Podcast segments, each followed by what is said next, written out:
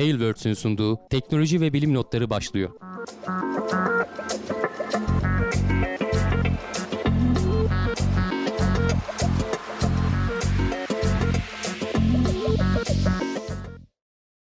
Teknoloji ve bilim notlarına hoş geldiniz. Ben Amdik Elceoğlu. Karşımda Volkan Ekman var.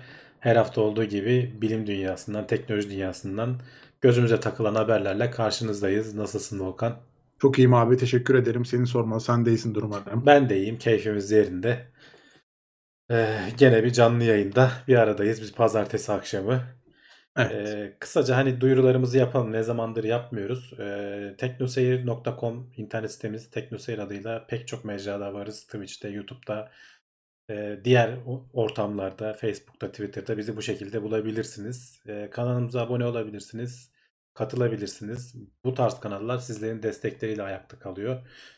Hiç uzun zamandır bahsetmiyorum. Gene bilimsel, özellikle hani Türkiye'deki kanallardan Gelecek Bilim'de destek olabilirsiniz. Onlar da çok güzel yayınlar yapıyorlar. Aynı şekilde Evrim Ağacı var, Bilim Fili var. Onların da isimlerini ben ara ara sayıyorum. Böylece bilimsel yayıncılığa, bilim üzerine olan yayıncılığa Türkiye'de destek sağlamış olursunuz. Aynen. En çok böyle şeylere ihtiyacımız var. Kardeş kanallara selam olsun diyelim yani. Evet. Neler konuşacağız Volkan? Biraz evet abi. Haberimiz az dedik kulis bölümünde. Bir say bakalım, sonra da başlayalım. Evet, haberlerimiz dediğin gibi az abi. Gene her zaman olduğu gibi Covid-19 genel değerlendirmesini yapacağız. Ardından Çin'in Mars'a iniş yapan aracından ilk görüntüler yayınlandı. Çin'den biliyorsun böyle haberleri zorla alıyoruz. Gene cımbızla bulduğumuz haberlerden görüntülere bak. 2-3 tane resim var yani. Aynen, o kadar yeter. Slide gösterisi var hatta. Bakarız zaten ayrıntılarına. Virgin Galactic SpaceShip 2 aracı test uçuşunu başarıyla gerçekleştirdi. Tardigratlar, yani su ayıları diye de biliniyor. Yüksek hızda çarpışmaya karşı ne kadar dayanıklı. Yazık, onların da başına gelmeyen kalmamış. Haberde bakarız gene ayrıntısına. Uzay kirliliğine mantardan yapılmış uydular çözüm olabilir mi sorusunu soruyor ve cevaplamaya çalışacağız. Amerikalı astronotlar uzayda isyan hikayesi. Gerçekten ilginç, dinlemeye değer, çok güzel bir hikaye. Herkesin bu bölümü heyecanla bekleyeceğini tahmin ediyorum. Nüfus artışının azalması ve sonuçlarını inceleyeceğiz. Aptallığın 5 evrensel kanununa bakıyor olacağız günün sonunda. Öylece de bitireceğiz. Evet, ve hemen ardından da kulis bölümümüz var zaten. Önce abi hemen şu Covid'i bir aradan çıkaralım. Gene başımıza neler geldi, nereye gidiyoruz, neler yaptık? Yani aslında hani nispeten iyiye doğru gitmeye başladık. Gene hani önce aşılamalardan başlayayım. Daha henüz daha Türkiye'ye gelmedi. Gelenler var, Sinovac'tan falan da gelenler var. BioNTech'ten de bir miktar gelen var ama asıl büyük beklediğimiz herhalde Haziran içerisinde falan gelecek ya da Haziran'ın sonuna kadar gelecek. Almanlar hani Çinler gibi olacağını düşünmüyorum. En azından hani şu tarihte veririz dedikleri zaman BioNTech aşıları gelecektir. Hani Çinlilerle de daha önce anlaştık ama bir türlü o aşılar zamanında gelemedi. Habire gecikti falan. Ama sonuçta hani diğer önemli büyük ülkelerle nüfusu, bu ekrandaki grafikte hep onu söylüyorum. En büyük nüfusa sahip 30 ülkeyi sıralamışlar burada. Orada en tepelerdeyiz. Yani Türkiye'nin aşılama konusunda durumu kötü değil. Hani pek çok ülkeye bakarsan nispeten hani gelişmiş ülkeler, işte Güney Kore olsun, ne bileyim işte bizim de aşağı yukarı benzer seviyelerde olan diğer ülkelere göre iyiyiz. Hani İtalya, Fransa falan bunlarla yarışıyoruz. İnşallah bu Haziran'da gelecek 60 milyon muydu? Öyle bir şeyden bahsediliyor. Yani bir 30 milyon kişiyi o aşılayabilecek kadar aşı gelirse de iyi bir duruma gelirse hani hafta sonuna doğru, sonbahara doğru falan şey yaparız. Biraz daha rahatlarız, en azından okullar falan düzgün açılır gibi. Ara ara paylaşıyorduk bu ortalamanın üzerinde ölüm sayıları. Onunla ilgili bir gene güncel istatistik buldum. Bu İstanbul için sadece ama genel olarak hani şeyin gidişatını gösteriyor. Şu mor olan yerler son 5 yılın ortalaması. Kırmızı olan, açık kırmızı olan geçen yılı görüyorsunuz zaten, bütün yıl tamamlanmış. Tam gene Mart ayından böyle büyük bir pik yapıp Haziran'a doğru düşmüş. Sonra sonbaharda ikinci bir pik yapıyor. İkinci pik bayağı büyük aslında. Bu yıl Mart ayında gene pik yapıyor. Ben aslında daha da büyük bekliyordum. Yani buradaki oranlar nispeten düşük olması. Demek ki hani bir miktar aşılamaların faydası olmuş. Çünkü sonbahardaki en tepe noktayı yakalamamışız bile. Arkadaşlar bu arada bunlar hani Sağlık Bakanlığı'nın verisi değil. Bunlar direkt Büyükşehir Belediyesi'nin açıkladığı mezarlık verileri. Dolayısıyla hani daha güvenilirler nispeten. Geçen senelerde de hep bunlardan takip ettik zaten. Ortalamanın üzerinde ölüm geçmiş yıllara göre %45 falan daha fazla ama benim hani bu son 1-2 aydaki büyük beklediğim şeyden daha düşük. Belki biraz daha gençlerin işte hastalığa yakalanmasıyla falan alakalı olabilir. Şimdilik yani aşağı doğru dönüş trendine de geçti. Eğer bozmazsak işte aşılar da zamanında yetişirse rahat bir yaz geçireceğiz. Sonbaharı da inşallah aşılanmış olarak gireceğiz diye umuyorum. Evet, o gelecek 30 milyon doz ilk doz olarak vurulacakmış. Yani ben öyle okudum haberlerde. Şeyler öyle çünkü bu BioNTech'teki mRNA aşıları BioNTech'in de Pfizer'inki de öyle. Onların ilk dozdan sonraki uyandırdıkları bağışıklık sistemi tepkisi de yüksek. Özellikle de gençlerde, yani artık biz yaşlılara vurduk çoğunu. Gençler kaldı. Gitgide düşürecekler işte oranını. Yaş ortalamasını. Onlarda ilk dozdan sonra bile %60-70 yakalanabiliyor. İkinci doz tabii ki bir pekiştiriyor. Hatta aradan bir zaman geçince bir üçüncü dozda vurulması iyidir falan diyorlar. O zamana kadar bakarız. Muhtemelen hani tek doz olacağız. Sonra bayağı uzunca bir süre şeyleri bekleyeceğiz. Hani geçen aşıları haftalarda göstermiştim. Şurada o grafiği bir daha göstereyim. Şurada bak oranlar zaten ilk dozu vurulup da hani demiştim ya bak Almanya ilk dozları vurmuş. Şu açık renkli olanlar. İkinci dozlarda bayağı oran düşük. Mesela biz Türkiye'de ilk dozla ikinci doz arasındaki fark bayağı küçük. Ama diğer ülkelerde özellikle de Pfizer'i kullanan ülkelerde bu açıklık daha fazla. Çünkü hem aradan biraz zaman geçtikçe daha etkili oluyor. Hem de ilk dozdan sonra bayağı bir yakalıyorsun. Ne denir?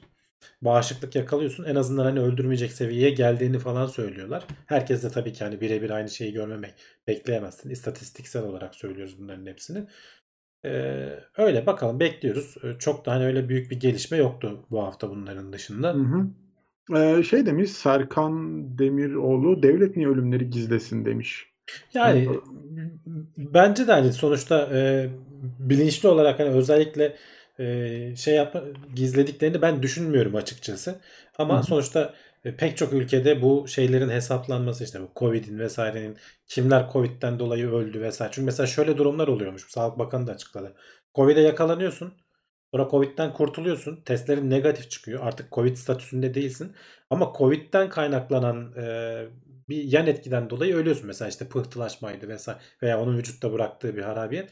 Dolayısıyla bu doğrudan Covid şeyi diye geçiyor mu geçmiyor mu falan gibi bu farklı ülkelerde farklı farklı değerlendiriliyor bunlar. Bir standardı da yok dünya üzerinde.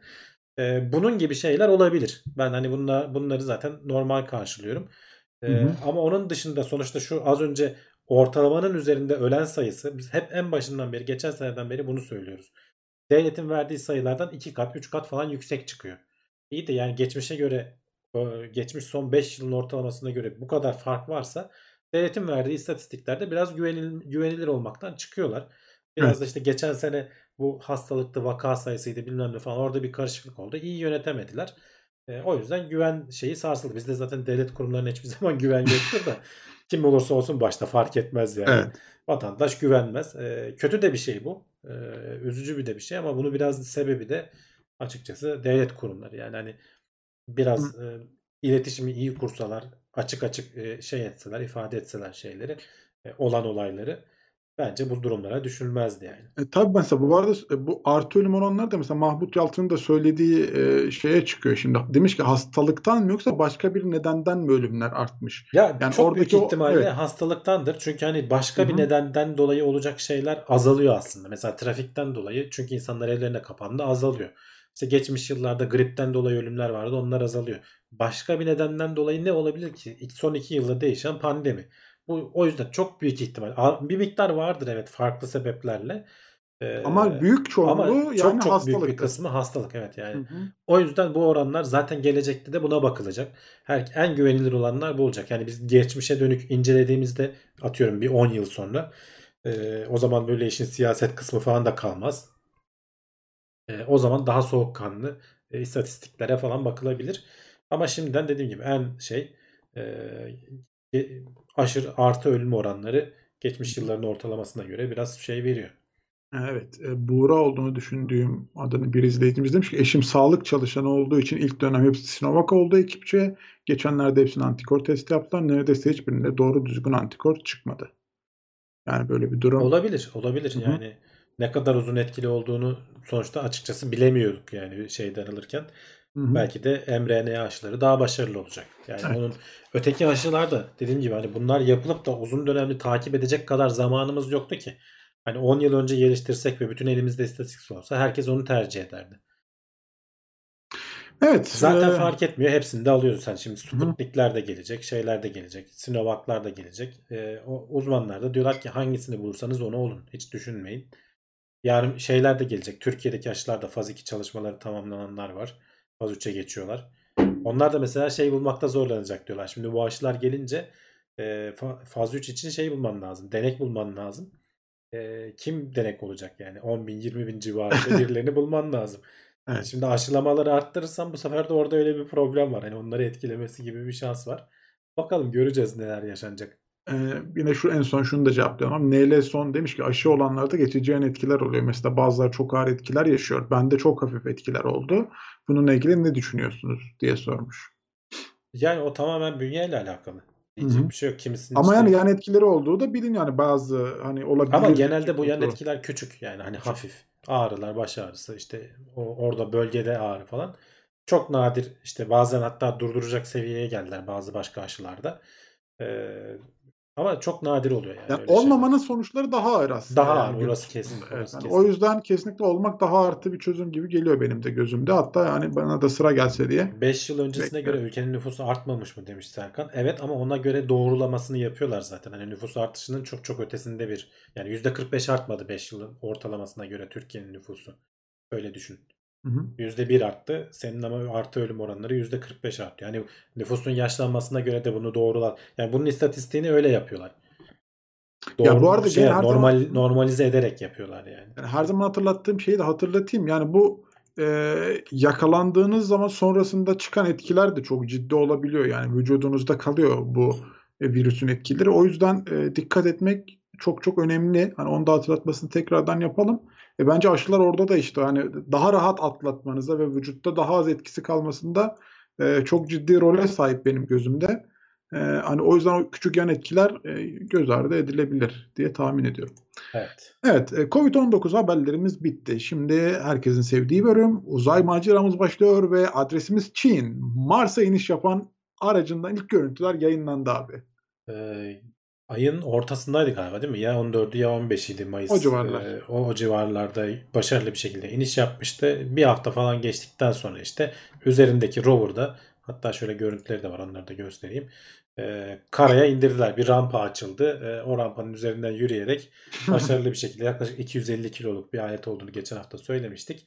Başarılı bir şekilde yüzeye indi ama tabii böyle tek tük görüntüler. Böyle Perseverance gibi bayağı uzun neredeyse video falan haline getirmişlerdi. Onları beklememek lazım. Ama sonuçta şey gibi de değil. Hani o Rusların 1970'lerde alabildikleri karmakarışık görüntü gibi de değil. Baya kamerayla almışlar ki hani araç bundan sonra orada olacak. Daha çok görüntü gelecektir. Otonom ilerleyen bir şey tabii ki gene. Zaten buradan arada mesafe olduğu için buradan doğrudan kontrol edemiyorsun. Sen sadece şuraya git diyorsun. Alet kendisi otomatik yolunu bulup önündeki engellerden falan kaçarak gitmeye çalışıyor. Onun indiği rampa da gene güneş panellerini falan açacak. Birazdan animasyonu da gelir onun. Güneş panellerini açacak. O da ayrıyeten gene uyduyla falan iletişim görevini yürütmeye devam edecek. Şöyle bakayım o animasyon tarafına gelebilirsem. Aletin üzerindeki tabii ki şeyler dediğim gibi nispeten daha küçük şeyler o kadar beklenmiyor. Bilimsel olarak çok büyük yani Perseverance kadar ayrıntılı şey yapması beklenmiyor. Ne denir? Araştırma yapması. Ama gene canlılıkla bağlantılı olabilecek şeyleri inceleyecek. Çin bayrağını da tabii ki açtı hemen kenarda. Yani büyük başarı, güzel bir başarı. Evet. Hani öyle slide gösterisi falan dedik ama hani onu da onlar için bence gayet gurur verici bir şeydir açıkçası. Kesinlikle. Sonuçta ilk denemeleri. Öyle düşün. Yani evet, bu çok zor bir şey. Yani Çin, Mars'a geçmiş istatistiklere bakarsan Mars'a her giden 2 araçtan biri başarısız oluyor. %50 başarı ihtimali evet. Onlar Amerikalılar iyiydi o konuda. Şimdi Çin'de %100 başarı şu anda. Yani sonra gönderecekleri ki bu gönderdikleri araç çok fonksiyonel. Uydusu var. yüzeye inen işte aracı var. O aracın üzerinden inen gezgini var. Her şeyi var yani. Yani geçen haftalarda da dedik, Çin şu an çok sağlam bir şekilde bu uzay macerasında kendine pay edinmeye çalışıyor. Şu anda gayet de başarılı gidiyorlar. Bazı küçük aksaklıkları olsa da kafamıza roket düşürmeye çalıştılar bir ara ama olsun. Mahmut Yalçın demiş ki Mars Çin malı ile tanıştı. Aynen. Doğru söylüyor. Belki oraya şanslı gelir, ne diyelim, bilemedik. Çin neden Mars'a araç gönderiyor? Bundan kârı nedir demiş Ömer. Yani diğer ülkeler neden gönderiyorsa aynı sebepten. Sonuçta hani burada yaptığın bilimsel araştırma, bunu oraya gönderebilmek için edindiğin tecrübe senin hayatta veya işte ülkende pek çok başka şeye yarıyor. Buluşun önünü açıyor, öyle söyleyeyim. Prestij konusu da var tabii ki. Sonuçta sen Amerika'yla yarışıyorsan, dünyanın liderliğine oynuyorsan, hani artık öyle söyleniyor, Amerika'nın yapabildiklerinin daha fazlasını da yaptığını göstermelisin. Bu da Mars'a gitmek onlardan bir tanesi. Evet. Diğer şeyler de aynı şekilde, hani ordunun büyüklüğü vesairesi falan bilmem ne veya ekonominin güçlülüğü falan, bunlar da var. Ama uzay yarışı da aynı şekilde geçerli. Bir yandan da bunu yaparken dediğim gibi bir sürü bir şey öğreniyorsun. Yani hani onlar da böyle bir fırsatı kaçırmak istemezler bence. Tabii. Zaten işte kendi... Yani buraya ayırdığın kaynağı sonradan fazlasıyla geri alıyorsun her zaman için. Kendi işte uzay üslerini falan kurma çabaları da var zaten. Tabii. Uzay herkesin gözde yeri şu an için yani. Türkiye'nin de planları var. Bakalım oradan da neler olacak, takip edelim. İstikbal göklerde. Aynen öyle, çok güzel oldu. Atam 80 yıl önce söylemiş. O zamanlardan, evet. Virgin Galactic uzundur konuğumuz olmuyordu. SpaceShip 2 aracı test uçuşunu başarıyla gerçekleştirdi. Bu standart bir roket değil abi. Değil. Hatta şöyle onun da çok güzel görüntüleri var. Onları da bir yandan vereyim. Uçağın üzerinde taşınıyor. Sonra uçaktan ayrılıp roket motorunu ateşleyip öyle çıkıyor. Uzaya öyle çıkıyor. Yörünge altı. Bu da tabii ki şey gibi. Tamamen yörüngede kalmayacak. Bir süre sonra geri dönecek ama o Blue Origin'inki gibi kapsül şeklinde değil, bu uçak şeklinde süzülerek geri geliyor, havaalanına iniyor. 60 saniye boyunca motorunu ateşleyip 89 kilometre irtifaya kadar çıkmış. Firmanın başındaki genel müdür, hedeflediğimiz her şeyi tam istediğimiz gibi yaptık diyorlar. Yani %100 başarı, saniyesi saniyesine tutan şeyleri çok güzel sonuna kadar getirdik diyor. Şöyle bir video daha var, onu da göstereyim. Uçağın üzerinden gösteriyor. Bu geçen sefer bir ay önce miydi? 3-4 ay önceydi galiba. Aralık ya da Ocak ayındaydı. Bunun bir denemesini daha yaptılar. Orada bu motor ateşlenmemişti. Ateşlenip hemen durmuştu. Onu düzelttiler. İçinde 2 tane pilot var bu arada. Hani insansız değil bu araç. 2 tane pilot var. Hatta geçtiğimiz yıllarda 2014'te galiba düşmüştü. Bu araçlardan bir tanesi atmosferde parçalanmıştı. Pilotlardan biri ölmüştü. Biri sağ kurtulmuştu. Şu anda bir sonraki görev, artık bu yıl içerisinde 4 tane böyle görev yapacakmış Virgin Galactic. Birincisi bu. %100 başarıyla geçtiklerini söylüyorlar. İkincisinde 2 pilotun yanına 4 tane daha kendi elemanlarını koyacaklar. Ve işte nasıl binilir, nasıl inilir, prosedür nedir falan, bunların testlerini yapacaklar. Üçüncüsünde artık firmanın yönetim kurulu başkanı Richard Branson, bu Virgin grubun başkanı, olarak katılacak. Yani giden yolculardan biri olacak. Neredeyse ilk testlerden birine katılmış oluyor aslında. 4. uçuş artık ticari uçuş olacak ve hepsini bu yıl içerisinde yapmayı planlıyorlar. Bu yılın sonuna doğru ticari uçuşta da İtalyan Hava Kuvvetleri'nin bazı deney ekipmanları falan filan götürülecekmiş. Belki yolcu da götürülecekmiş. Artık hani geçen hafta konuşmuştuk. Önümüzdeki 12 ay içerisinde 12 kişi uzaya çıkacak turist başlığı altında. Şimdi artık bu daha da artacak. Bu SpaceShip 2 da bu işin içine geldi. Zaten var. Falcon 9'lar, SpaceX zaten var. Blue Origin artık Temmuz'daydı galiba. 20 Temmuz'da insanlığı uçuşunu yapacak ilk. Bakalım yani artık maliyetler daha az değil ama bu iş gitgide kolaylaşacak, ucuzlaşacak. İnşallah hani bir kaza, bela vesaire bir şey yaşanmaz. Bütün tabii şimdi gelen uçağın bütün verilerini tekrar inceleyecekler. Nerede ne var, sıkıntı var. Hani %100 doğru yaptıklarını düşünüyorlar ama tekrar dönüşte şeyleri inceliyorlar.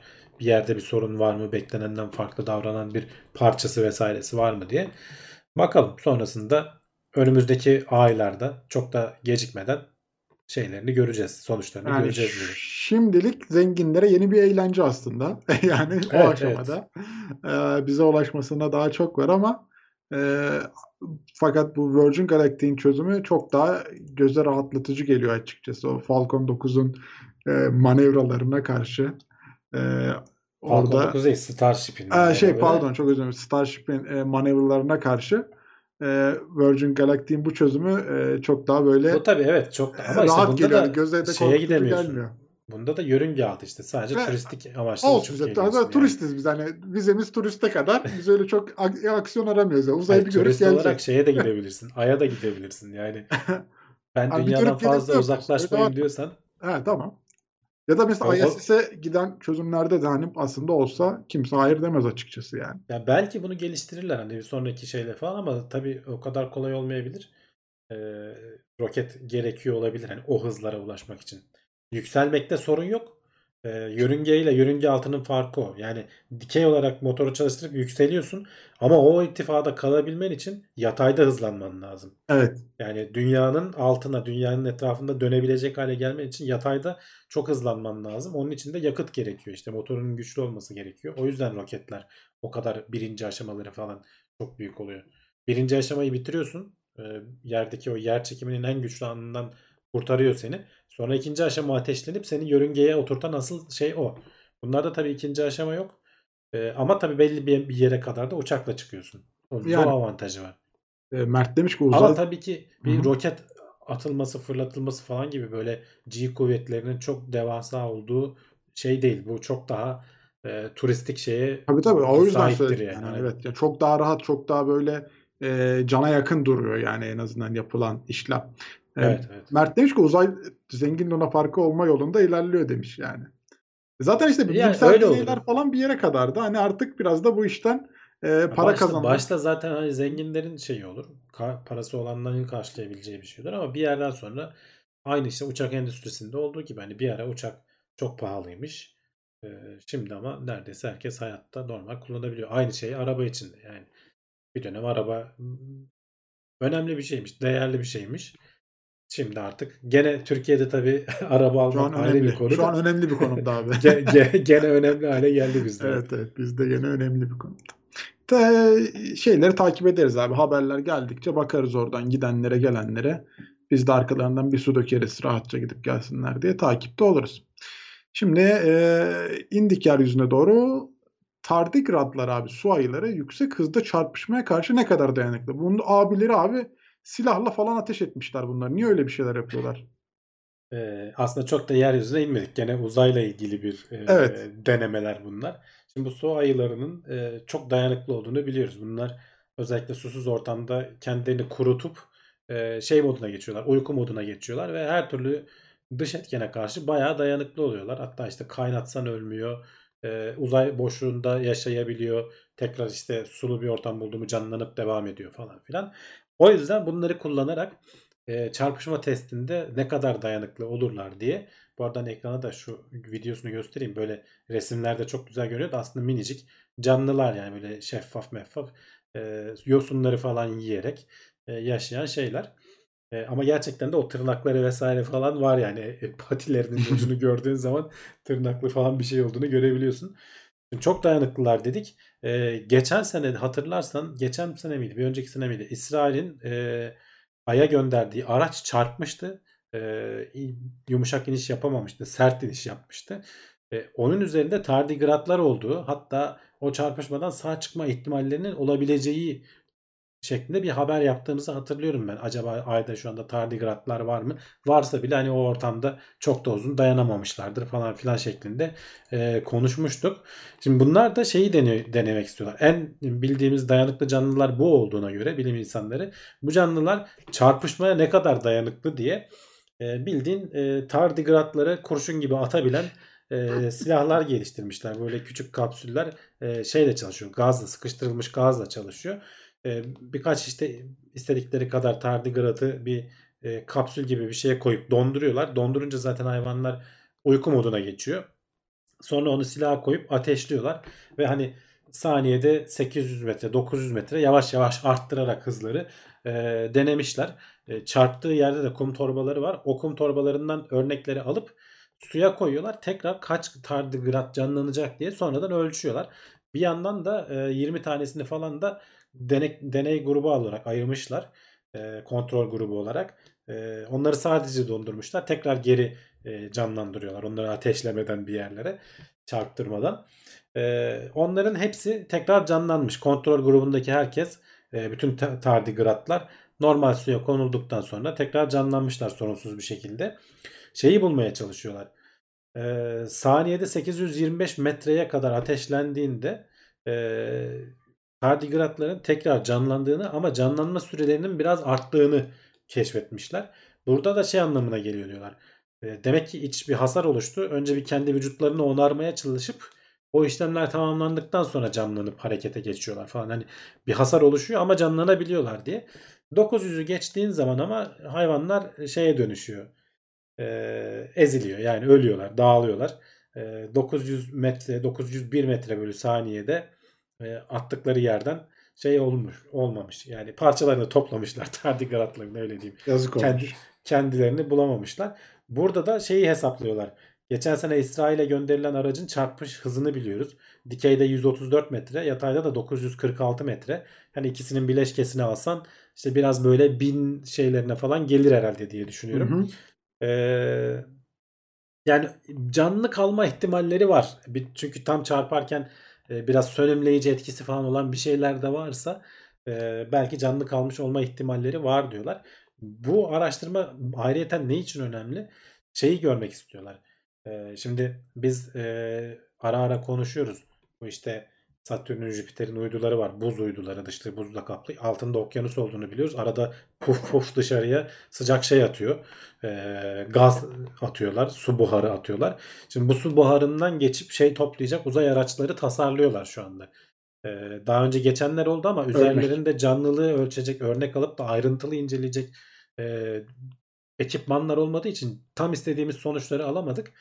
Şimdi bunları toplarken sonuçta o uydu yörüngede çok hızlı dönüyor. Yani böyle saniyede kilometrelerce hızla dönüyor. Onu toplarken böyle kaşıkla paldır küldür onu alırsan hayvanı öldürme ihtimalin var. Buradaki hızı, eğer hani onu da düşünüyorlar, çok dayanıklıysa, tardigrat gibiyse falan, ne hızda toplamalıyız veya hızımızı yavaşlatamıyorsak, yörüngede kalmak için yavaşlatamayacaksın, nasıl bir yöntem izlemeliyiz? İşte mesela o toplarken aerojel dedikleri böyle %99'u havadan oluşan ama bir katılığı da bulunan şeylere mi toplamalıyız gibisinden mantık yürütüyorlar. Yani bu araştırmanın hiç düşünmediğin sonuçları da olabilir. Sadece bu hayvan ne kadar dayanıyor diye bakmak yerine gelecekteki görevlerde ne gibi sonuçlar olabilir veya onu nasıl tasarlamalıyız?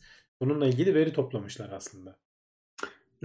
Gayet iyi deneler var. Erdem demiş ki hadron çarpıştırıcısından bile sağ çıkar bunlar demiş. İşte o kadar olmuyor. Hıza yetişememişler maalesef. Öyle olmuyor ne yazık ki, evet. Yegenek silah için tardigrat atar ismini. Tardigrat atar, evet. Evet, güzel bir yaklaşım.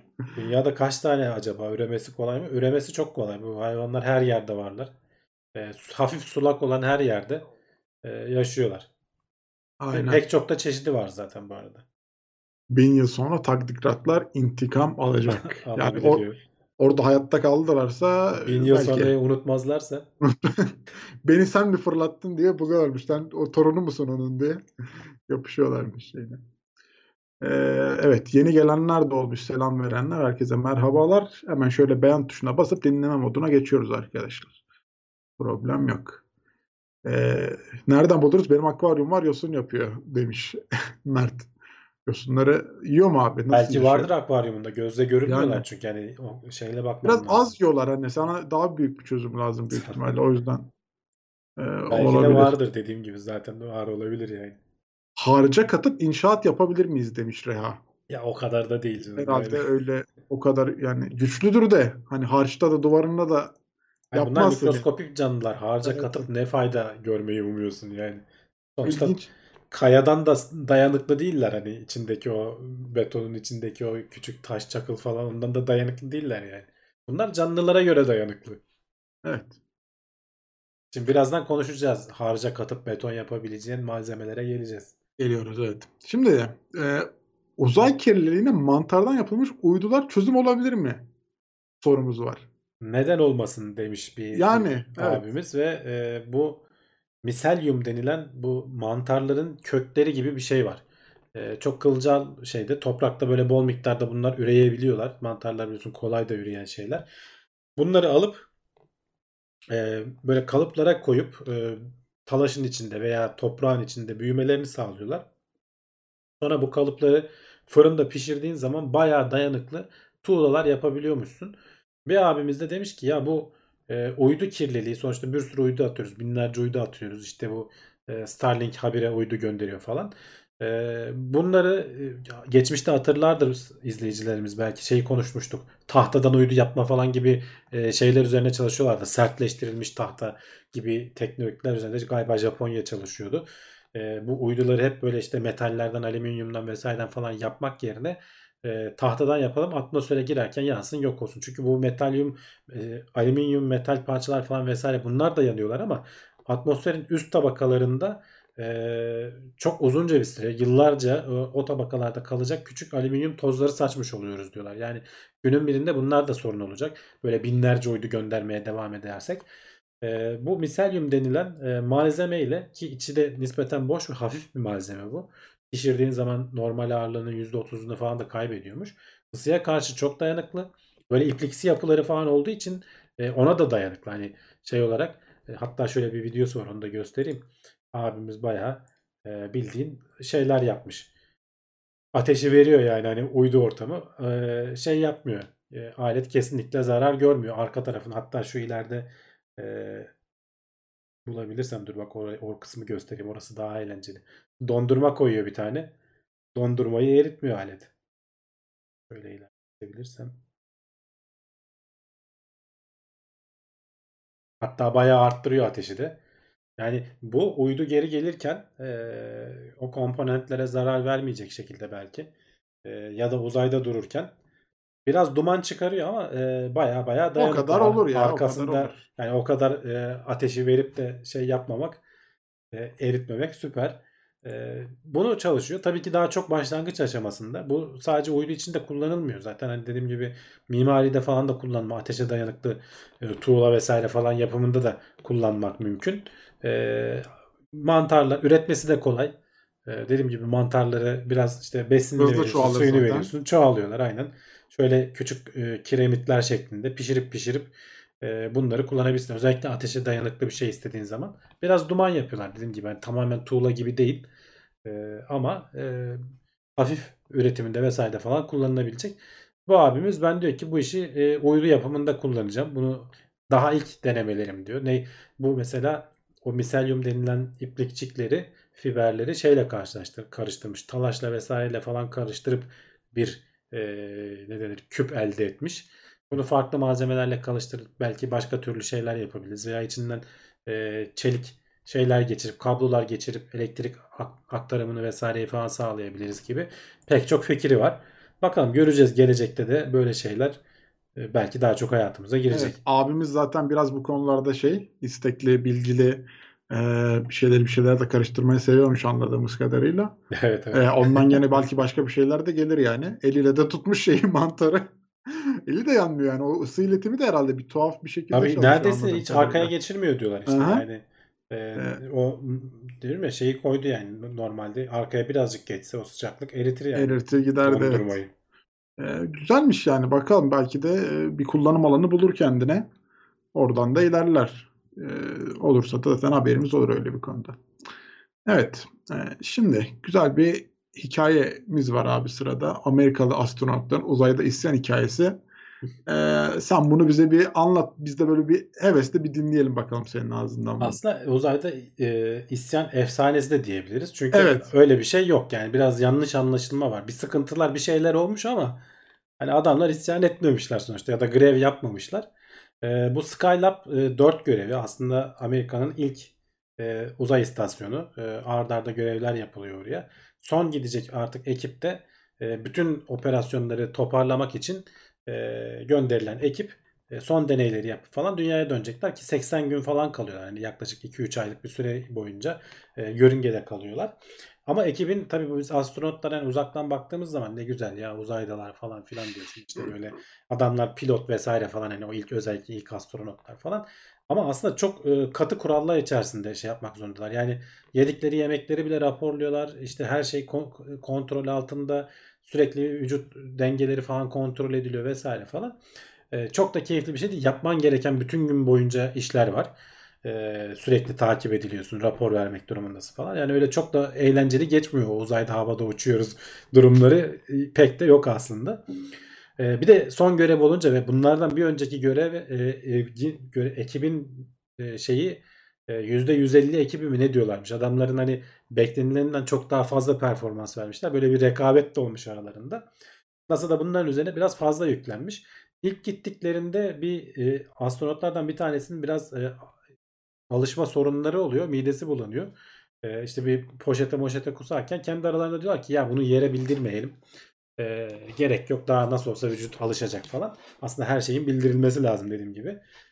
Ama şeyin farkında değiller. Bu konuşmaların hepsi kayıt altına alınıp ve evet dünyadaki şeyler dinleniyor. Alan Shepard o zaman işte uçuş yetkilisi. O bağlanıp bunlara bir azar kayıyor. Yani bu yaptığınız isyan hareketidir şeklinde.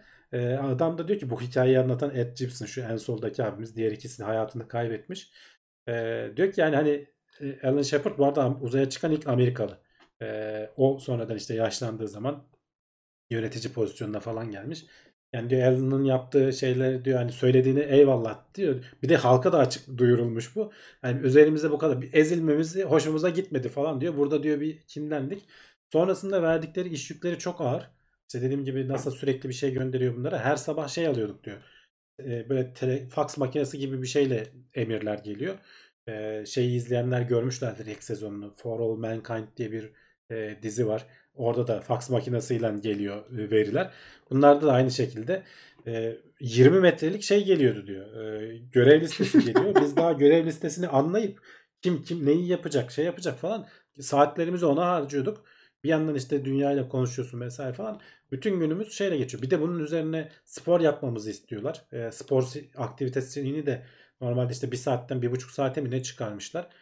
Onu çünkü bir yandan da hani insan vücuduna etkisini falan da ölçmeye çalışıyorlar. Bir de son görev artık bir daha bir şey gitmeyecek. Her şeyi yüklemişler bunlara. Artık adamlar daralmış. Kendi aralarında şey demişler. Ya demişler bu dünyayla iletişimi kurarken bir kişi kursun. Biz de o sırada 3 kişi şeyin başında oturmayalım mikrofonun başında. Zaten yapacak işimiz çok. O bir kişi de aralarında işte sırayla yapıyor hepsi. Bir gün sayımı karıştırıyorlar artık ne oluyorsa bir sonraki gün her sabah normalde NASA ile iletişim kurması gerekirken iletişim kuramıyor NASA bunlarla. Yani tam bir yörüngede dönecek süre boyunca 90 dakika 1,5 saat boyunca araçla iletişim kuramıyorsun. O devirlerde tabii dünya üzerindeki sabit istasyonları falan da NASA'nın daha az belli bir yere konuma gelmesi gerekiyor tekrar iletişim kurabilmeleri için. Dolayısıyla şey yapamıyorlar. Bir yanlış anlaşılmadan dolayı. O arada gazetelere falan da düşüyor bu. İşte uzayda astronotlar grev mi yaptı acaba falan filan lafları dönüyor. Uzayda grev yapılmaz bilmem ne falan filan konuşuyor. Aslında diyor tamamen hani bizim öyle bir derdimiz yok kendi aramızda. Sonra oturmuşlar bir böyle şey seansı düzenlemişler. Nasıl yaparız hani oturup evli çiftler hani terapiye giderler ya. Bunlar da NASA ile oturup 3 astronot terapi yapmışlar. Ondan sonra NASA biraz geri adım atmış. Biraz iş yüklerini azaltmış. Daha çok aileleriyle konuşabilmelerine falan imkan sağlamış. Ve verimleri de artmış aslında gerçekten. Yani bu kadar yüklenmekten ziyade biraz da serbest bırakıp onların kendi işte hobilerine falan da fırsat tanıyınca daha iyi oldu diyor. Hatta geri döndüklerinde o bir önceki ekibin yaptığından daha fazlasını başarmış olarak geri dönmüştük diyorlar. Ama tabii ki hani medyaya bir kere yayılınca işte bu grev yaptılar yok işte uzayda isyan ettiler bilmem ne falan isimleri öyle kalmış gitmiş bir daha da düzeltilmemiş yani adam da aslında onu söylüyor yani bizim böyle bir derdimiz yoktu yanlış anlaşılmaydı orada yanlış anlaşılma da bu arada şeyi de söylüyorlar hani tam şey olmayabilir üçü arasında hani yanlış anlaşılma değil de şeyi söyleyen bir versiyonu da var dünyadan bir gün önce bayağı iyi görevleri tamamladıkları için ya yarın da tatil yapın falan gibi biri bir şey demiş. Bir o versiyonu da var. Öyle bir anlatı da var. Ama kesin olarak resmi olarak söylenmemiş bu. Bu arkadaşlar da onu resmi olarak mı algılamışlar artık ne olmuşsa. Tamam yarın tatil yapıyoruz deyip mikrofonun başına geçmemişler.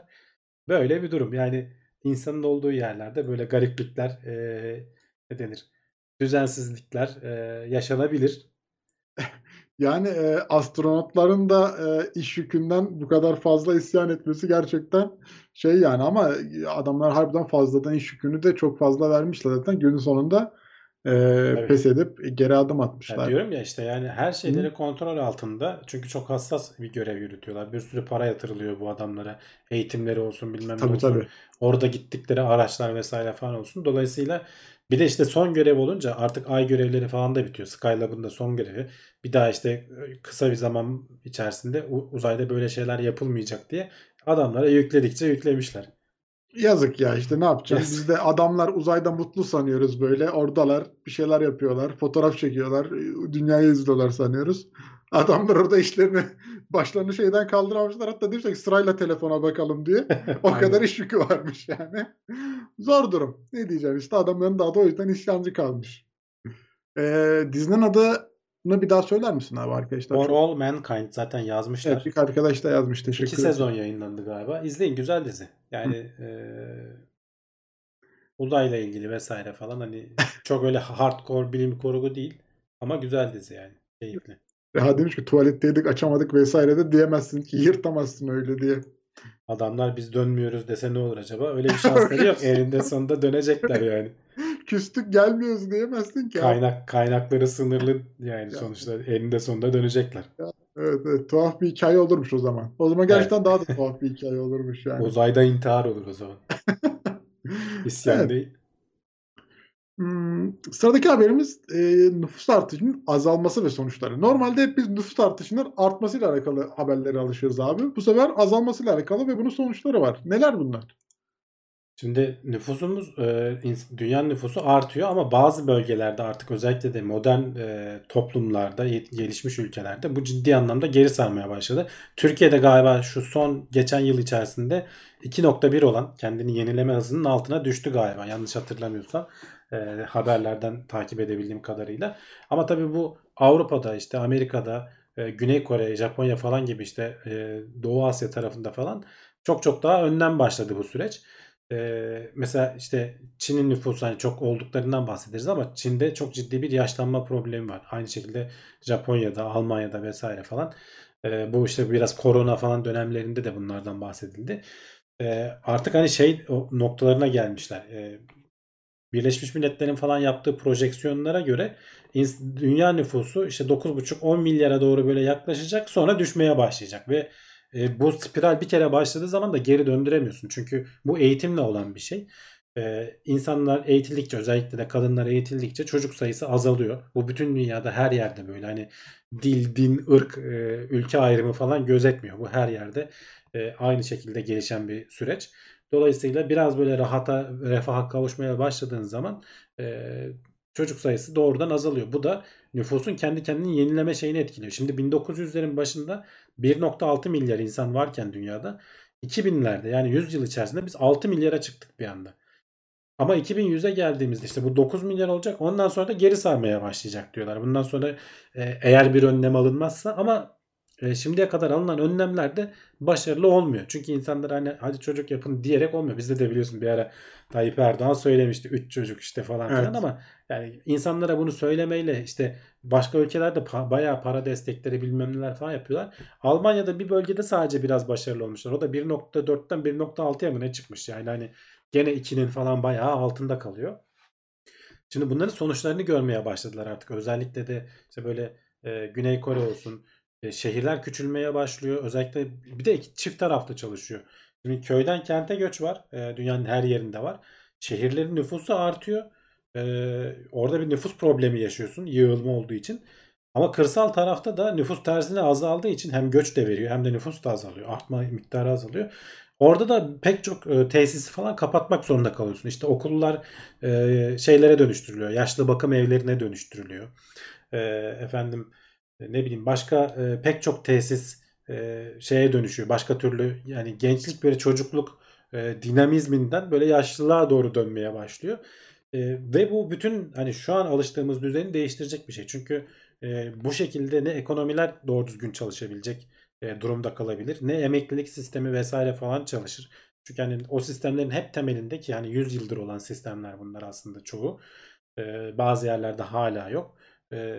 Genç nüfusun çalışıp yaşlılara bakması, genç nüfusun işte nüfus miktarının sürekli artıp ekonomiye bir dinamizm getirmesi, büyüme getirmesi falan düşünülür. Hep beklenilen, alışılan şey budur. Bunların hepsi değişecek. Yani bütün alışkanlıklarımız, bütün davranış şeklimiz, hayattan belki beklentilerimiz değişecek. Yani şeyi düşünsene diyor buradaki yazıda. Hepsi 70 yaş üstü bir nüfustan bahsettiğini düşünsene diyor. Günün birinde bu noktaya geleceğiz. Tamam, Batı ülkeleri falan şeyle kapatmaya çalışıyorlar arayı. İşte göç alarak falan kapatmaya çalışıyorlar ama günün birinde o da bitecek. Onun da başka yan etkileri oluyor. Tabii o zaman göçle ilgili başka dertlerin oluyor. Oradaki toplumun gelenek göreneklerine uyum sağlama vesaire falan gibi. Günün birinde ama o da bitecek. Özellikle Güney Afrika'da işte Çin, Batı Asya falan bittikten sonra Afrika biraz ayakta kalıyor. Nijerya'nın nüfusu bayağı bir artıyor diyorlar. Ama o da günün birinde 2100 yılına kadar herkes düşüş trendine giriyor. Hatta şurada bak bir iki grafik de var, onları da göstereyim. Bu 2000'den önce nüfusu geri sarmaya başlayan yerler şu koyu maviyle gösterilen yerler. Bunlar zaten şimdiden geri sarma trendine girmiş yerler. 2000 ile 2009 arası olan hafif şöyle yeşil, açık yeşil olan yerler. Biz Türkiye 2010-2019 arasına giriyoruz sanırım, eğer renk körlüğüm yoksa. Bu yeşil şu 3. yeşile denk geliyor. Ve gitgide bu gördüğün gibi Afrika kıtası, özellikle işte bu 2100'e kadar nüfusunun şeyini sağlayabilecek yerler çok tek tük ve gitgide onlar da günün birinde azalacak. Tabii bir yandan şey olarak iyi, hani dünyanın kaynaklarının kullanılması vesairesi falan anlamında iyi ama bir yandan da çok garip. Yani şeyi düşünsene, yani şehirler mesela Almanya'da falan şehir bölge planlamacıları ters çalışmaya başlamışlar bazı yerlerde. Yani şehrin büyümesinden değil de nasıl küçültürüz? Hani hangi evleri nasıl yıkarız ve parka bahçeye çeviririz falan gibi, böyle yani şu ana kadar alışık olmadığımız farklı mantıkla çalışıyor bazı işler. İyi gibi geliyor kulağa ama mesela şey de öyle o kadar iyi olmayabilir. Uzun vadede eline patlar. Mesela bu enflasyondan herkes yaka silker. Büyük enflasyon, yüksek enflasyon problemdir. Deflasyon olsa mesela, fiyatlar ucuzlasa gitgide ne güzel olur falan hissi gelir başta insanlara. Ama aslında fiyatların ucuzlaması ekonomi için en kötü şeylerden biri. Çünkü alım gücü arttığınca bu sefer beklemeye başlıyorsun. Almamaya başlıyorsun. Ekonomi dönmemeye başlıyor ve krize giriyorsun. Yani beklediğin sonucu alamayabiliyorsun. Bu nüfus olayı da öyle. Evet, dünyanın kaynakları falan artmaması için belki bir dengede falan tutulabilse iyi olabilir. Dünya çok fazla kaynak tüketiyoruz. Ama geri sarması emin ol pek çok sorunu beraberinde getirecek. Buradan tabii benim aklıma hep şey geldi. Hani bu Elon Musk Mars'a gideceğiz bilmem ne falan diyor da adam kalmayacak ki götürecek. Nereye gideceğiz yani? Abi. Bu gidişle. Yani insanlara zorla çocuk da yaptıramıyorsun. Nasıl çözülür bunu açıkçası bilemiyorum. Hani şu an neyle çözülür? İnsan yaşam ömrünü çok uzatabiliriz. Hani böyle fütüristler var. 2030'dan sonra 2029'du galiba Ray Kurzweil'in söylediği. Her ortalama ömre her yıl bir yıl eklenecek diyor. Yani teorik olarak ölümsüzlük demek oluyor aslında. Hani çok uçuk belki ama ancak hani belki 2050'lerde 60'larda çok uzattığımızı düşünebilirsek ortalama ömrü ancak öyle olabilir. Ya da ne bileyim, çocuk yapmayı daha kolay hale getireceksin belki. Kadınlar hani şeyler konuşuluyor işte. Hatırlarsan o koyunlar, hatırlıyor musun? Yapay rahimlerin içerisinde büyütülen belki öyle çocuklar falan olacak ileride. Tabii evet. Bunun pek çok etik, ahlaki sorunları vesairesi falan da beraberinde gelecek. Ama bu tarz böyle hani uçuk önlemlerin dışında benim aklıma çözüm gelmiyor yani. Bunun gidişatı geri döndürmenin mümkünü yok.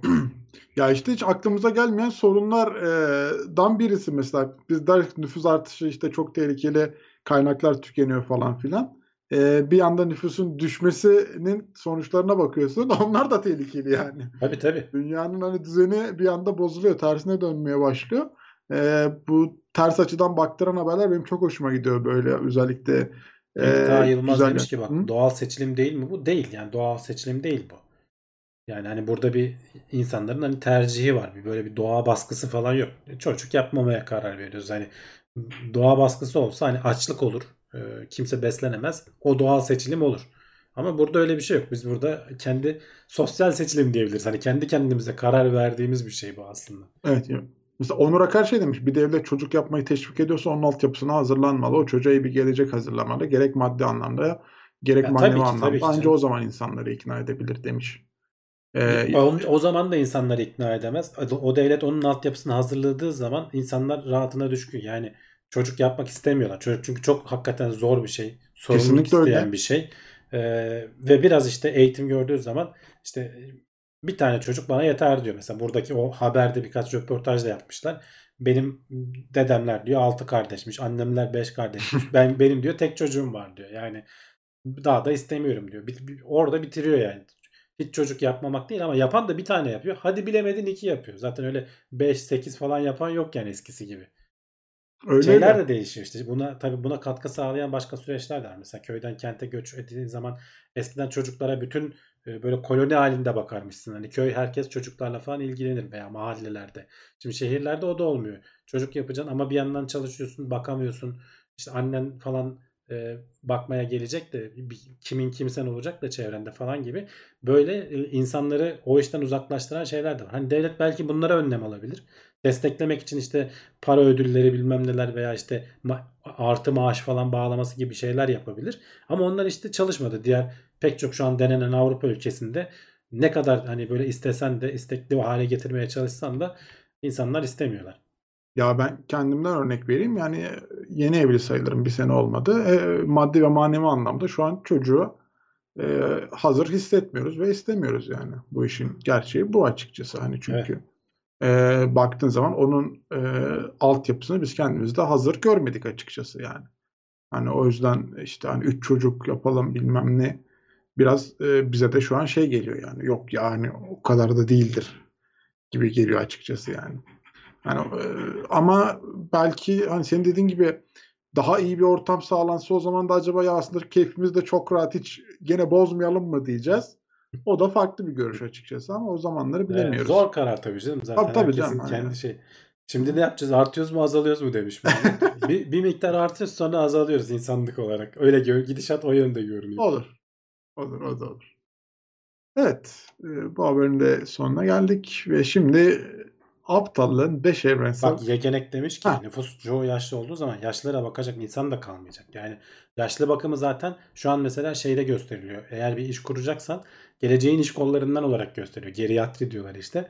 Yaşlı bakımı, huzur evleri vesaire falan. Bunlar buralara yatırım yapmakta şimdiden yapan yerler var. Hani büyük stratejik holdingler, kurumlar vesaireler falan bu alanlara yatırım yapıyorlar.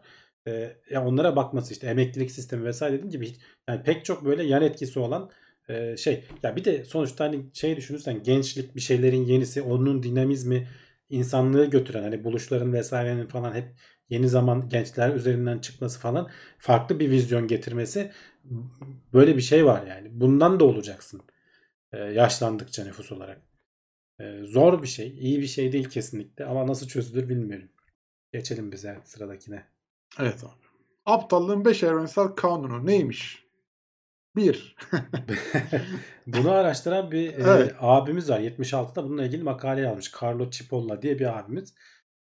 Ve 5 tane kanun şey yapmış. Yani bu aptallarla ilgili, insanlığın aptallığıyla ilgili. Bir kere diyor ki 1 diyor. 1. kanun diyor. Her zaman diyor toplumdaki aptal insan sayısı küçümsenir diyor. Düşündüğünüzden her zaman çok daha fazla aptal insan vardır diyor toplumda ama bunu biz hep diyor düşük düşünme eğilimindeyizdir diyor. Yani az düşünme eğilimindeyizdir. O kadar aptal yoktur diyoruz yani. O kadar aptal yoktur falan diyoruz. Bu her zaman diyor çok çok daha fazladır sizin düşündüğünüzden diyor. 2 diyor aptallık bir insanın sosyal hayatta başardıklarından veya diğer karakteristik özelliklerinden farklı bir şeydir diyor. Yani aptal profesör de olur, aptal doktor da olur, aptal öğretmen de olur, astronot da olur. Yani bu gelir seviyesiyle vesaire falan ilgili değil diyor. Aptallık bir insanın diğer özelliklerinden, ırkından, dininden, cinsinden ayrı bir şeydir diyor. Aptallık bunlarla alakalı değildir. 3. Burada aptallığın tanımını yapıyor aslında. Aptal kişi kendisine fayda sağlamadığı halde başkalarına da zarar veren kişidir diyor. Yani hem kendisi kazanmıyor hem de başkalarına zarar veren. Bu tabii şöyle bir grafik yapmışlar. Orada bunu açıklamak lazım. Şimdi akıllı kişi Hem kendi kazanıyor hem topluma kazandırıyor. Bu şeyin sağ tarafında kalıyor. Kötü niyetli kişi, burada bandit demiş işte, haydut veya kötü niyetli kişi kendisi kazanıyor ama topluma kaybettiriyor. Bazılarını sömürüyor yani, bazılarının kaynağını alıyor. Helpless dedikleri çaresiz insanlar kendileri kazanamıyor, kendileri hep kaybediyor ama başkaları onlardan kazanıyor. Böyle çok insanlar da var. Bana. Evet. Aptal kişi, az önce de tanımını yaptım. Hem kendi kaybediyor hem topluma kaybettiriyor. Çevresindekilere kaybettiriyor. Şimdi burada çok önemli bir şey var. Aptal olmayan diğer bu üç grup, bunun davranış şekli öngörülebilir diyor. Yani ne yapabileceklerini öngörebilirsin diyor. Mesela akıllı adamın niye akıllı davrandığını anlayabilirsin diyor. Kötü niyetli kişinin nasıl kaynak çalmak isteyip kötü niyetli davranabileceğini, bir mantığı vardır diyor davranışının. Çaresizlerin davranışının bir mantığı vardır diyor. Ama aptalların diyor bir mantığı yoktur diyor. O yüzden çok tehlikelidir diyor bu grup. Burada bayağı uzun uzun anlatmış. Hani İngilizce bilenler okusun. Aptal olmayanlar aptalların topluma verdiği zararı, bu aslında biraz şeye benziyor. Birinci kurala benziyor. Topluma verebileceği zararı her zaman küçük görme eğilimindedirler diyor. Çünkü düşünemezler diyor. Yani bir insanın o şekilde davranabileceğini anlam veremezler. Yani bunu yapmazlar gibi düşünürler diyor. Dolayısıyla aptal olmayanlar, diğer o 3 grup, az önce saydığım 3 grup, aptalların yapabileceği zararı her zaman daha düşük hesaplarlar diyor. Ve son olarak hani 5. kuralda aslında bunlardan şeyi, aptal kişi en tehlikeli insan tiplemesi. Ya da hani şeyden daha tehlikelidir. Hani kötü niyetli kişiden daha tehlikelidir diyor. Toplumların batması veya çıkması, aptal sayısı her yerde aşağı yukarı aynıdır diyor. Aptalların oranı her zaman aşağı yukarı aynıdır. Burada önemli olan toplumun genelinde akıllıların bu aptalları dengeleme oranının ne kadar iyi olduğuyla alakalı. Eğer bir toplumda aptallar var ama çaresizlerin sayısı çok artmışsa ve kötü niyetlilerin sayısı çok artmışsa toplum geriler. Ama işte akıllı insanlar, hem kendine hem çevreye faydası olan insanlar, bunları dengeleyebildiği ölçüde toplum ileri gider diyor. Hani aptallıkta da hani bu kendisine zararı olmadığı halde veya bir faydası olmadığı halde zarar veren örnekler de işte mesela şeyler saymış işte.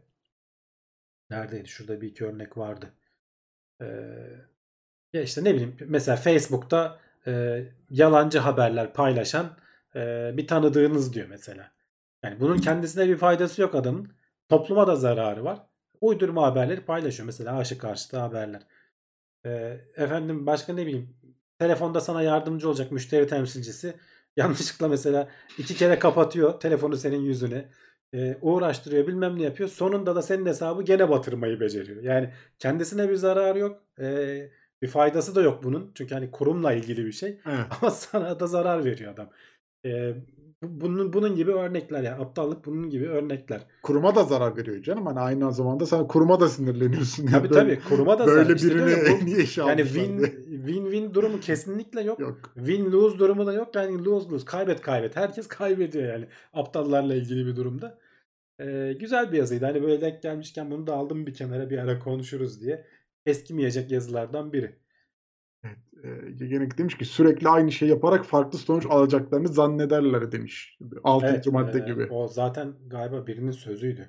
Evet. Şimdi hatırlayamadım kimindi ama aptallık hani tanım olarak sürekli aynı şey yapıp farklı sonuç beklemektir diye bir laf var. Bu da çok güzelmiş. Reha demiş ki herkes çiftlik banka yatırım yapıyor. Herkes aptal olamaz ya. Evet, o toplu psikoloji de çok etkili ama orada ya. Şimdi onu bilemedim. Bak, o çiftlik bankın başındaki adam aptal değil. O kötü niyetli. O bandit. Evet, o kötü niyetli. Başkalarından şey yapıyor.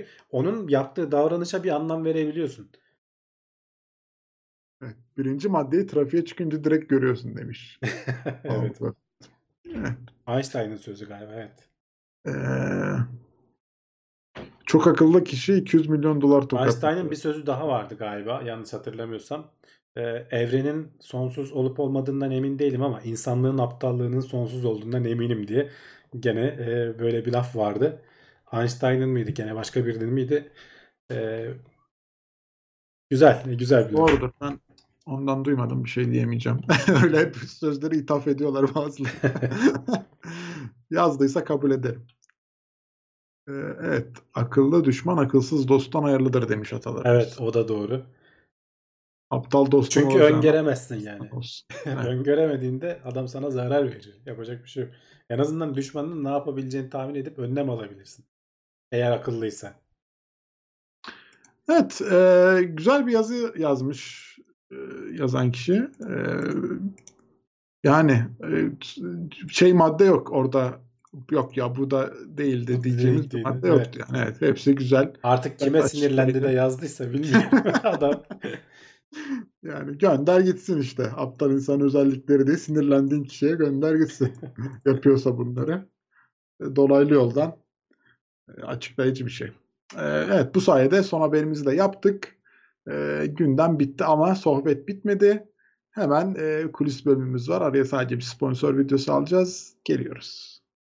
Bak orada şöyle bir fark var. Mesela Yengenek demiş ki dolandırıcıya para yatırıp başkasını da yatırmaya ikna etmeye çalışan tipleri aptal demiş ama onlar çaresiz. Çünkü kendileri kaybediyorlar, birine kazandırıyorlar. Bilemedim. Bilemedim. Aptallık daha rafine bir şey yani. Aptal insan kendini bilmez mi? Öyle bir şey vardı ya. Aptal olan insan aptallığını bilmez. Mert demiş ki toplumların %1 ile 3'ü oranı akıllı. Yani evet zaten oran hani çok fazla olmak zorunda değil. Önemli olan o akıllıları yönetebilecek noktalara getirebilmek. Onların önünü açabilmek. Bütün toplumun hani Bill Gates olmasını beklemezsin. Bir iki tanesi çıkar. Sen de onları itekleyebiliyorsan onlar toplumu alıp sürüklüyorlar zaten. Politikacılar için de geçerli bu. Veya işte herhangi bir meslek kolu için, önderler için hep bu tarz şeyler geçerli. Herkesin ama biraz şey var ya, başarılı insanın ayağını kaydırma. Ya her yerde var. Var yani. Ama bizde Türkiye'de hani o cehennem zebani hikayesi vardır ya. Hı hı. Her kuyuda işte başında zebaniler var. İçeriden çıkmaya çalışanları itekliyorlar. Güzel hikaye. Bir kuyunun başında yok. Soruyorlar bu nedir diye. Onlar diyor Türkler var orada diyor. Onlar zaten çıkmaya çalışanı kendileri çekiyorlar. Evet. Yani bizde biraz böyle. Biraz egzajere abartarak anlatılan bir şey. Doğu toplumlarında genelde böyle birbirimizi yiyoruz. Dışarıya karşı yani yapmamız gerekenleri biz içeride kendi kendimize yapıyoruz yani. Evet. Evet arkadaşlar, soruları alalım. Gönderin gelsin bakalım. Neler var bugün gündemimizde? Yine bir saat konuşmuşuz ya. Haberler az dedik ama konuşturdu yani. Evet. Ya bu bot çok tuhaf içerikleri spam diye yakalıyor. Ben anlamadım botu. Link falan varsa veya tekrar yapıyorsa. Yok aslında hiçbir şey yok. Hepsine göster dedim yani şimdiye kadarkileri. Veya arda paylaşıyorsa bir kişi öyle olabiliyor.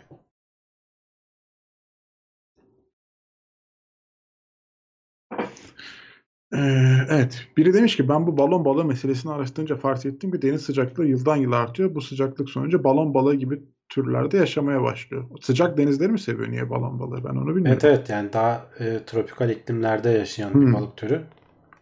İklim arttıkça onlar da geliyor. Yosunlar da öyle. Bazı alg türleri falan geliyor. Ele geçiriyor yani. Ya dengeyi bozarsan yapacak bir şey yok. Yani bu kaçınılmaz. Engelleyemezsin de. Karadeniz'de kurak bir araziye ağaçlandırmak istiyorum. Devlet desteği almam mümkün mü? Orman Bakanlığı'na mı? Öyle bir yer vardı. Oraya mı iş? Yani bildiğim bir konu değil. Hani orman işleri mi var? Bir oraya sormak lazım yani. Ömer Gül demiş ki eşim akademisyen, bitki çaylarını incelediler. Çoğunda ağır metal çıktı. Poşet çaylar daha temizmiş. Ağır metal çıkmasının sebebi de ağır olsun diye içine kireç atmaları olabilirmiş. Yani bunu işte Tarım Bakanlığı'nın, Sağlık Bakanlığı bakmaz buna da Tarım Bakanlığı falan incelemesi lazım. Hani ara yayınlıyorlar ya bir anda listeleri işte sucuk et üretimi bilmem ne yapan yerlerde rastgele testler yapıp devletin bunu biz kontrol edemeyiz insanlar. Bunu kurumların bakması lazım.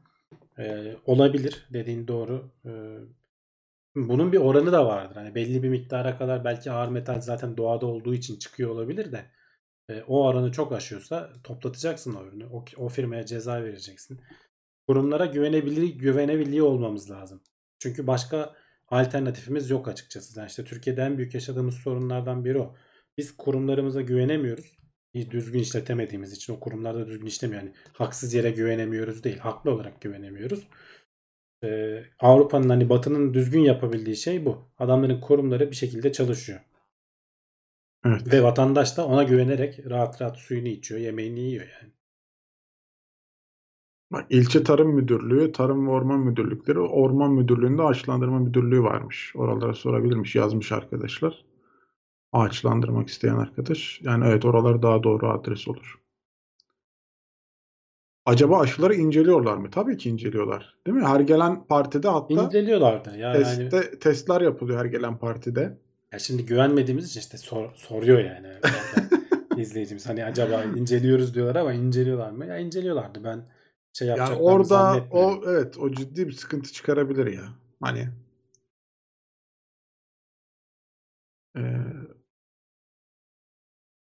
Sound of Thunder.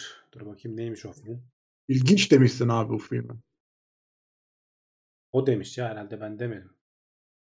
İlginç dediğin filmi araştırdım demiş. Sen dedin diye anlaşılıyor buradan, yazılandan. Ben izlemedim ki bunu. Ben bunu demedim. Şu an daha da ilginç oldu. Şimdi daha da ilginç oldu. Aynen. Evet. Kuantumda hiç gelişme oluyor mu? Bu teknoloji zamanı geri sarmayı maddeler için gerçekleştirecek mi? Zor bir soru. Yayından sonra Twitch var mı? Var. Şeyler inceleniyor. Ben Sağlık Bakanlığı'nda çalışıyorum demiş Mahmut. Her parti inceleniyormuş. Mahmut'un dediğine göre diyor ki ben Sağlık Bakanlığı'nda çalışıyorum. İnceleniyor diyor. İnceleniyordur canım. O konuda benim tereddütüm yok yani. Ben bugün haberlerde şeyi gördüm. Elazığ'da mı ne? Bir ada oluşmuş, sular azaldığı için. Oraya bir yaşlı bir amca bayağı bir uğraşmış, ağaçlandırma yapmış. Sonra işte sular yükselmiş, orada tekrar ada olmuş falan. Elazığ'dı yanlış hatırlamıyorsam, yani Van'da olabilir ama tam emin değilim. Çok güzel bir başarıydı. Amca diyor ki işte ya bunlar diyor canlı diyor, ya bunlara su vereceksin diyor, ya bunlar diyor sevilmez mi? İnsanlar diyor bunun farkında değiller. Ben de elimden geldiğince ağaçlandırdım falan. Çok hoşuma gitmişti o amcaya. Sağ olsun yani. Bak, Mert diyor ki yapmış. Geçen haftalarda film konusunu konuştuğumuzda yazmış, konusunu yazmış. Ben ilginç bulmuşum. Adını hatırlayamamış. Adı buymuş. Bakalım. Ha, okay. Elazığ ya da Tunceli'ydi. Evet, oralardan bir yerdi ya. Şimdi tam içeriği hatırlayamadım ama haberlerde karşıma çıkmıştı o amca. Dünyanın atmosferi gitgide kötüleşirse yer altında yaşam yaygınlaşır mı? Yani zorunda olursan yaygınlaşır. Yapacak bir şey olmaz zaten. Ama hani atmosfer sonuçta nefes almamız gerektiği için o yer altına bayağı sağlam filtrasyon sistemleri kurup öyle orada yaşayabilirsin anca. Oraya gelene kadar bence çözümler alınması lazım olduğunu fark eder insanlar ya. Diye umuyorum yani. İnşallah zaten öyle bir duruma da gelmez de.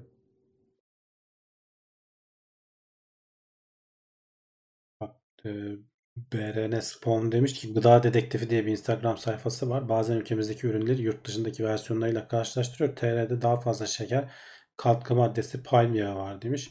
Evet, o şeyi ben de gördüm, birkaç girdisini. Tabii bilemiyoruz, hani kefili olamayız. Yani sosyal medyada hani böyle şeylere bir böyle şeyle dikkatle yaklaşmak lazım. Birinin operasyonunda da kurban gitmek istemeyiz yani. Yok ama zaten herhalde o şey yapıyordu mesela ben. Yalan olmasın, şimdi kurum adı vermeyeceğim, bir dondurma firmasının dondurmasını incelemişti işte. Hani orada içindeki süt miktarı bayağı pakette yazan da çok farklıydı yani. Öyle diyorlar da işte şeyi bilemiyoruz değil mi? Diyorum ya yani burada şimdi şeye güvenemezsin. Yani sosyal medyada gördüğün herhangi bir adama güvenemezsin. Adamın ne fikri var, arkasında ne yatıyor bilemeyiz. O yüzden devlet kurumları diyorum yani, devlet kurumları iyi kötü kontrol edilebilir mekanizmalar yani. Onları düzgün işletmek lazım. İşte orada sıkıntılarımız var ama onun dışında tamam, hani ben de takip ediyorum. Aklımın bir kenarına yazıyorum ama her zaman bir soru işaretinde bırakıyorum bu sosyal medyadaki şeyler. Ya zaten bu işin kuralı o abi. Hani sosyal medyada gördüğün her şeye atlarsan işte o aptal işte insanlardan oluyorsun. Yani şeyi bildikleri için zaten, insanlar da bunu bildikleri için artık devletler bunu kullanmaya başladı. Sosyal medya bir silah haline geldi. Hani bu Amerika'daki şeyi hatırlarsan seçimlerde bu Rusların işte operasyonları bir ara uzun uzun konuşuldu. Yani adamlar hakikaten çok stratejik çalışıp hangi bölgede ne yaparsak etkili olabilir, orada sosyal medyada onun reklamlarını verip bilmem ne yapıp farkındalık yaratıp etki edebiliyorlar. Artık eskiden böyle bir seçenekleri yoktu.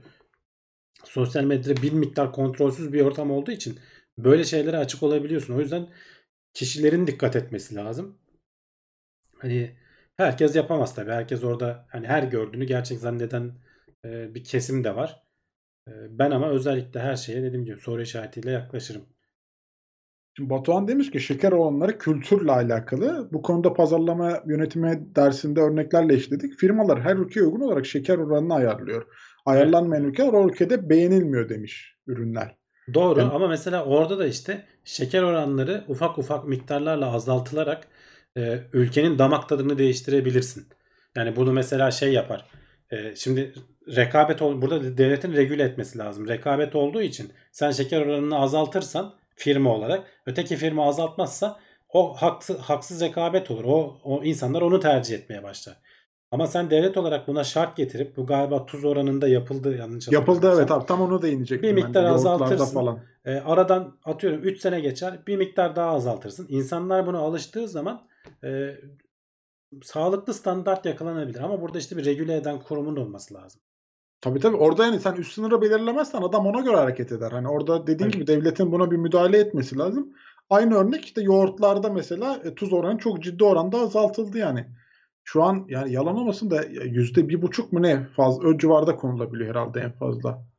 Hani mesela benim ağız tadım ona alıştı artık. Hiçbir şekilde yoğurdu tekrar ekstradan tuzlamak gibi bir derdim olmuyor. Yani aldığım şekilde yiyebiliyorum evde. Ayranlar keza öyle. Tuz oranı falan azaltırdı. Aklıma gelen örnekler onlar. Diğer başka yani devletler bunlara zaten hani özellikle şey yapıyorlar. Çünkü bunlar uzun vadede sağlık harcamalarını falan çok etkiliyor. Yani bunların istatistiği yapıyor. Biz şimdi kişisel olarak anlayamıyoruz. Bir de insan olarak hani çok uzun vadede olan şeylerin farkına varamıyoruz. Ama istatistik olarak baktığın zaman işte kurumlar, devletler böyle karar verir zaten. Tekil olaylara bakmazlar. Genel gidişata bakıp karar verirler. Çok uzun vadede sağlık giderlerinin ciddi anlamda azalacağını. Bu sigaraya karşı savaşma falan da aynı şey. Mesela gene BRN Spam şeye değinmiş. Hani sadece tartışılan şey miktarın fazla olması değil, aynı zamanda daha kalitesiz versiyonlarının kullanılması. Yani onunla da alakalı evet, belki sıkıntılar olabilir. Hani kanıtlayamam ben kendim kişisel olarak ama öyle olduğunu düşündüğüm örnekler vardır benim de açıkçası. Yoğurda tuz atarak mı yiyordun diyorlar da hayır hani eski tadına göre hani tuz atma ihtiyacı duymadığım demeye çalıştım ama evet sanki öyle bir anlaşımda çıkmış olabilir. Bunu tekrar düşününce. Tuzlu yoğurt da iyi olurdu. Şekerli yoğurdu bilirdim ama. Tuz yani bazen tuz ihtiyaç ya bünyede. İnsan arıyor. Duvarları yalıyorum diyorsun. O kadar değil ama. Yani bazen ihtiyaç duyuyoruz. Tuz kesinlikle ihtiyaç. Çok değerli de bir şey zaten. Tarih boyunca tuz çok hatta işte maaş olarak değinmiştik. Ödendiği yerler olmuş yani. Evet, geçmişte. Evet, değinmiştik geçen hafta. Ama biz artık bu devirde şeker de aynı şekilde. Bunlar çok ekonomi anlamda önemli kaynaklar ama biz artık insanlık olarak o kadar çok üretmeye başladık ki kendimize zararlı gelecek hale geldik burada. Hazır yoğurt alma, sütçünü alıp mayalayın bence demiş. Yani bilmiyorum ya bazı şeylere de vakit olmuyor be. Hani ya vakit olmasından ziyade orada şey problemleri var. Yani ona da güvenemiyorsun şimdi sütçünün. Sütçü de su bu katıyor ne kattı. Yani şimdi orada ne numaralar dönüyormuş. Hani pastörize etti mi? Pastörize zaten edemiyor. O işte yani onu hani mesela çok ciddi bir orada diyorlar ki işte suyla karıştırıyor. Kıvamını arttırmak için nişasta koyuyor. Bilmem ne. Yani 1000 tane ayrıntısı var bu işin. Şimdi, güveneceksin de alacaksın. Evet yani şimdi biz orada da uzmanlar öyle söylüyorlar. Diyorlar ki siz tamam normal günlük sütlere vesaireye falan güvenmiyorsunuz ki hani onlar pastörize ediliyor. Belli şeylerden geçiriliyor. Kontrollerden geçiriliyor. O sokaktaki adamın ne yaptığını hiç bilmiyorsun. Adam ineğine antibiyotiği basıyor mu? Evet. O çok önemli. Oradan aldığı sütü ne yapıyor? Bilemiyoruz yani. Şimdi o da çok problemli bir şey. Doğalı güzel evet eskiden falan böyleymiş ama yani şu an bilmiyorum. Ben güvenemiyorum açıkçası. O yüzden hep diyorum bak hep bugün ne derse kurumlara dönüp geliyoruz ama öyle yani o iş. Oraya güven biraz daha fazla kalıyor sokaktaki satıcıya göre en azından. Tuzsuz yoğurt yenir mi demiş Reha. Ağız tadı farkları işte, bak sevenler varmış. Yine şey demiş, Uğurcan'da tuzlu yoğurt o kadar tuhaf değil. Yoğun tamam, ayran gibi bir şey. Vermiş, bozulmasını engellemek için ama işte besin değeri kalmıyor. Evet, sana belki güzel görünüyor ama yani böyle diyorlar, bilmiyorum. Hani tabii ki bizim uzmanlığımız değil. Ama akla da mantığa da uygun geliyor açıkçası hani bu açıklamalar. O yüzden dikkat etmek lazım. Ahmet demiş ki buradan yetkililere sesleniyoruz. O kadar etkimiz olursa sesleniyoruz, evet. Sesleniyoruz. Denetleyin.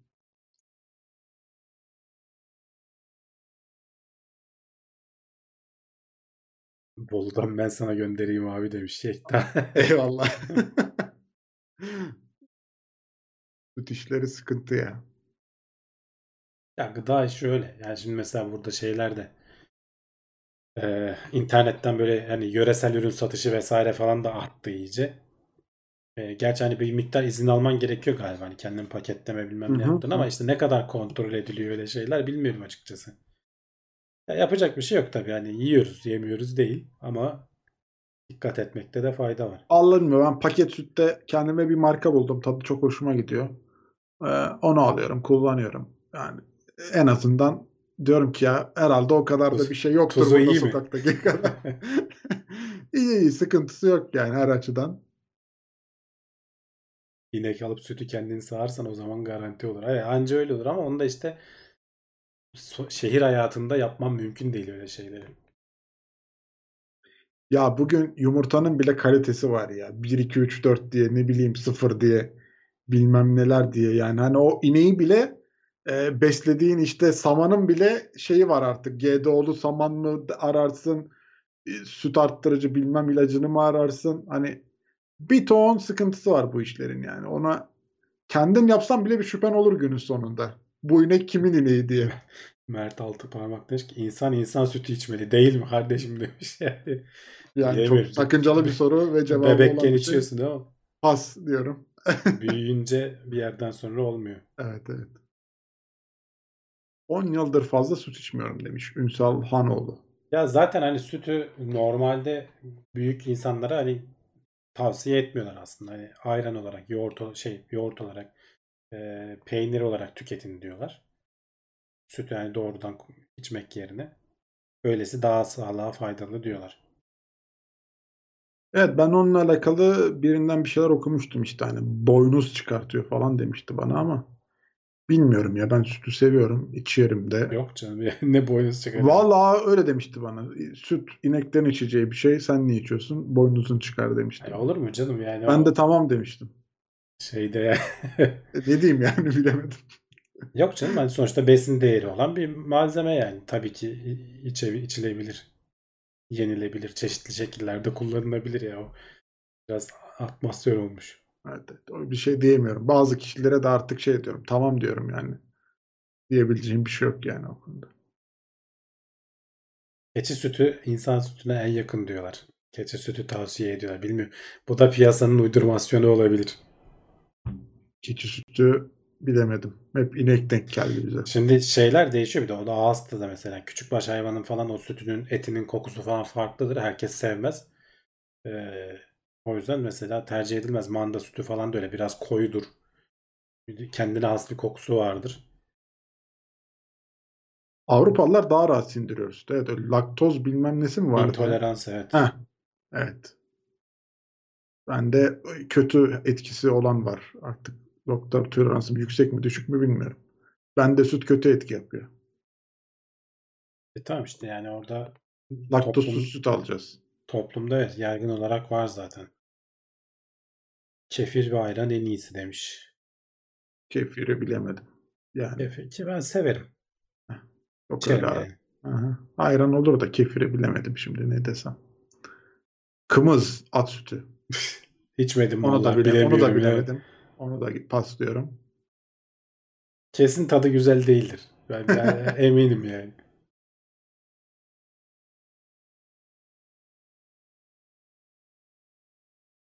Daha sütten geçelim arkadaşlar. Hadi başka konu, başka bir şey sorun. Her hafta bir yere takılıp kalıyoruz. Ya seviyoruz böyle biz takılmalı konuları ama ya.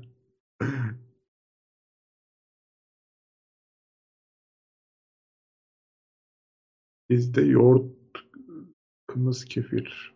Soru cevap bölümü daha çok izleniyor demişler ama bence öteki tarafta canlı yayından sıkılan bize geldi. Bugün az da ama hakikaten bak 200'ü zor buluyoruz.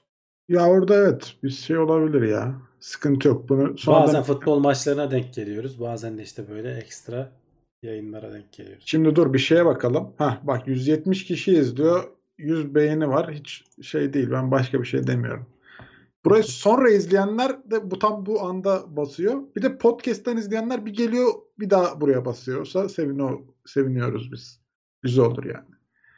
Bir de bir kişiyle paylaşın. Öyle var yani saadet zinciri gibi. Bir kişi getiriyorsunuz haftaya. O da izliyor diye büyüyoruz böyle yavaş. Herkes evet aslında. Herkes bir kişi getirsin haftaya. Öyle büyüyeceğiz.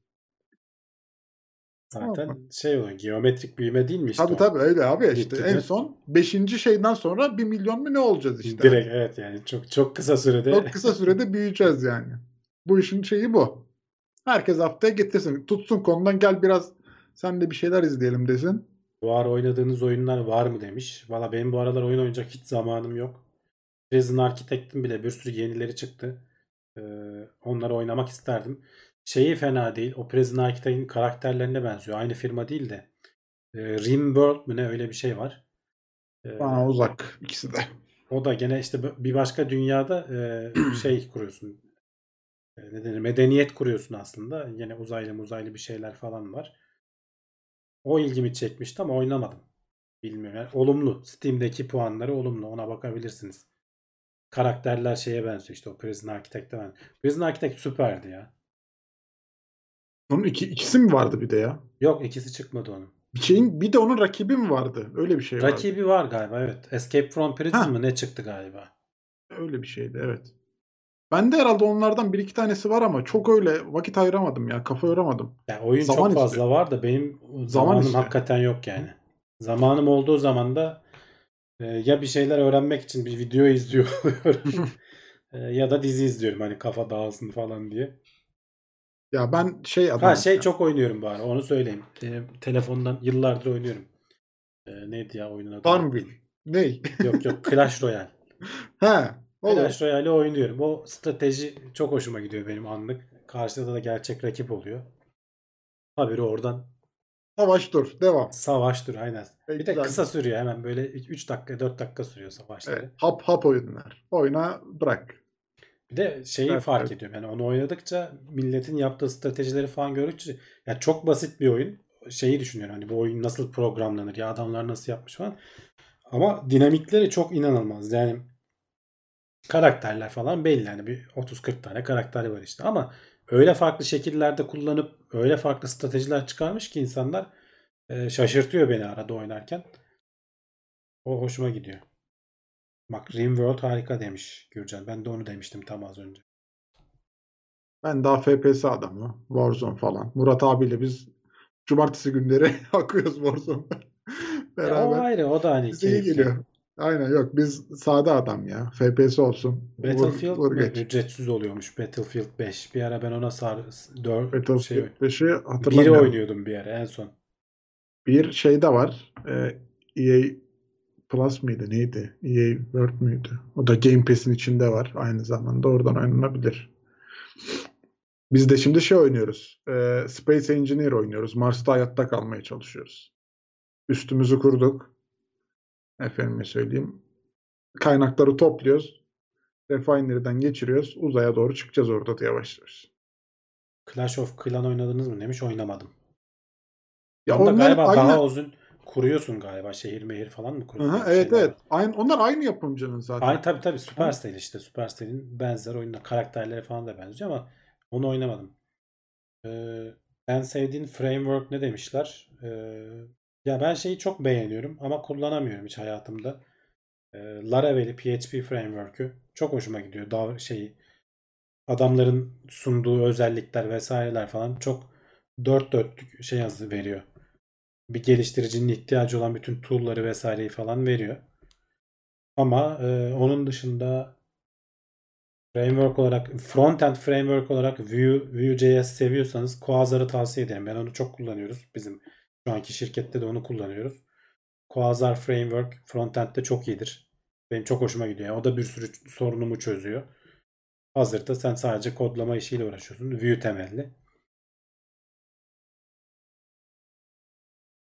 Bunlar geldi şu an aklıma. Hani onun dışında backend'de biz şirkette Django falan kullanıyoruz. O da güzel tabii ki, hani production'da kullanabileceğin sağlam framework'lerden bir tanesi. Onu da tercih edebilirsiniz. Siz kimsiniz diye çok şey bir soru gelmiş abi. Siz Burkan'dan kimsiniz? Nasıl cevaplayacağız? Nasıl? Yani işte teknoloji editörü, bilim meraklısı, yazılımcı, insanlar. Ben evet, kendimi öyle tanımlayabilirim yani, o kadar. Ben de onun şeyi, çömez hali. Çömez. Aynı şeyim daha, çırak. Aralıkta korona oldum. Hafif diyeceğim şekilde geçti. Yine olsam yine mi benzer geçer? Yani büyük ihtimalle ama garantisi yok tabii ki. Evet. Olma o yüzden mümkünse. Bence olmamaya çalış. Evet, o zaman da hani çektiğin acıları hatırlıyorsundur ya. O yüzden bir daha... Bak Yegenek demiş ki ben Team Hospital yüklerim, Alpha Centauri yüklerim, oynarım arada ara demiş. Team Hospital'da hakikaten müthiş oyunlardan biriydi. Çok eğlenceli şey. Hastane kuruyordun ama hastalıklar falan böyle hep abuk subuk yani. Değil mi? Komik hastalıklar var. Çok komik. Onun zaten şeyi çıktı galiba. Onun şu aralar bir yenisi var. O komiklikte mi bilmiyorum ama bir şey Hospital'dı. Şimdi adını unuttum. Şu an satılıyor, güncellenmiş. O ama Team Hospital ben işte daha nispeten gençtim. Çocuk muydum tam hatırlamıyorum da. Çok acayip keyifliydi ya.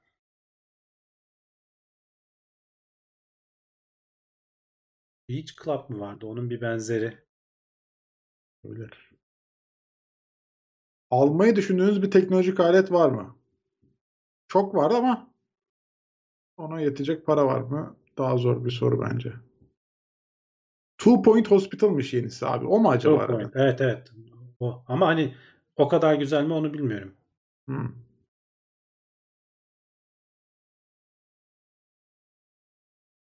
Arıyorum şimdi de o Beach Club değildi ya. Neydi? M1 Mac'ler hakkında ne düşünüyorsunuz? Beğenmiştik. Onu geçenlerde konuştuk. Evet. 1-2 ayın önce olması lazım. Ama bulabilir misin? Bilemedim. Güzel demiştik. M2'si olsa daha da güzel demiştik diye hatırlıyorum.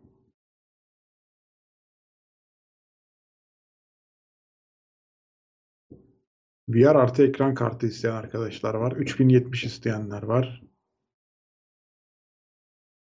İnşallah alırsınız. İkisi de biraz yüklü. PC'ler ne zaman ucuzlar sizce? Yani Beach Life. O ne abi? Ya onda da tatil köyü kuruyorsun. O da Team Hospital'a benzer. Müzikleri falan çok güzeldir. Yani böyle tam havalarda ısınmaya başlandı. Eski oyunları sevenler baksınlar Beach Life. Çok keyifli bir oyundur hala. Yani görselleri falan da iyidir. Tatil köyü kuruyorsun. İşte bir sürü böyle insanların eğleneceği aktiviteler yapıyorsun. Yani yiyecekler, bilmem neler falan vesaire. Tabii temizlemen gerekiyor. Millet ortalığı batırıyor falan. Hiç hoş değil. Milletin ortalığını temizleyecek. İşte tuvaletler falan kurman lazım. Can kurtaran koyman lazım. Şeylere. İnsanları eğlendirmen lazım. Eğlendirdikçe daha çok müşteri geliyor. Para kazanıyorsun falan. Beach Life'ın yenisi geliyormuş. Vallahi gelsin. O müziklerle gelsin. Ben onun müziklerini çok severdim. Ne güzel. Kesin vardır bak. Beach Life soundtrack desem. İnternet ne güzel bir şey ya. Değil mi? Aydınlandık bir anda. Her şey elimizin altında ya. Bu nasıl bir teknoloji? Aynen ya. Roller Coaster Tycoon. Herhalde bu işlerin atası odur ya. Öyle mi? Ben yanlış mı biliyorum acaba? Asıl atası bak onu söyleyeyim. Transport Tycoon'dur. Hayır ama hani şey ama. Ha Transport. Tabii. Transport Tycoon bayağı bildiğin bir yerden bir yere mal taşıyordun. İlk o çıktı galiba. Microproz'undu yanlış hatırlamıyorsam. Şimdi hala var bu arada. Onu açık kaynaklı hale getirdiler. İnsanlar hala geliştiriyorlar. Onun 1000 tane modu bilmem nesi falan oldu. Yapay zekasını falan yaptılar. O da çok güzel bir oyundu. Spotify'da listesi var. Beach Life The Game Soundtrack diye. Bir de 2002 oyunuymuş bu arada. Animal Tycoon mu? Öyle bir şey var. Zoo Tycoon mu? Zoo Tycoon var. Yani onların bin tane şeyi var. Mesela ben Pizza Tycoon vardı. Benim çocuk daha küçükken oynadım. 90'ların sonu falandı muhtemelen. Bayağı bildiğim pizza yapıp pizzacı olarak satıyordum mesela. Çok güzel. Çok güzel, keyifli bir oyundu. O tarz oyunlar mesela artık o kadar yok. Niye yok bilmiyorum. Ya da ben mi görmüyorum belki. Hani millet ben şeyi çok severdim. Flash tabanlı McDonald's işletme diye bir oyun vardı. Çok hoşuma gidiyordu ya. Şey çok güzeldi bak. Televizyon kanalı yönettiğim bir oyun vardı. Met TV bilmiyorum diye. Neymiş o? Nasıl bir şey? TV. İşte sana genel yayın yönetmenliği veriyorlar. Sen böyle böyle katlar vardı. Katlar arasında böyle asansörler giderdik falan. Şeyi belirlerdin. Kim filmleri alırdın. Filmler de gerçek isimlerini falan kullanıyorlardı bu arada. İşte onları yayınlardım. Prime time'da ne olacak? Reality show'lar bilmem neler falan. Çok keyifliydi mesela. O da çok sevdiğim oyunlardan biriydi benim. Ne bu? Flash tabanlı mı yoksa bayağı indiriyor? Yok yok canım, bayağı normal oyundu ya. Eski bir oyun ama o da gene 90'larda falan, 90'ların sonunda çıkmıştır. Bakayım. Onun yenisi de çıkmıştır kesin. Bilemedim. Met TV diye arıyorum. Beach Life Steam'de ya da GOG'da bulamadım demiş biri. Başka bir yerde mi? O nasıl bir şey abi? Sen biliyor musun? Nerede satılıyor ya da? Yani bilmiyorum. O eski oyunlardan bakacaksın. Met TV, evet. Buldum oyunu. Göstereyim ekranda. Ver bakalım. Şu. Bayağı eski bir oyun. 91 oyunuymuş. Böyle yeni şeyler alıyorsun falan. İzleyicilerin izleyebileceği, ne denir, antenler kiralıyorsun. İzleyici sayın artıyor falan. Ama görsel. Seni işte bir anda patron alıyor, şey yapıyor. Genel yayın yönetmeni yapıyor. Vay. Burada seçiyorsun işte.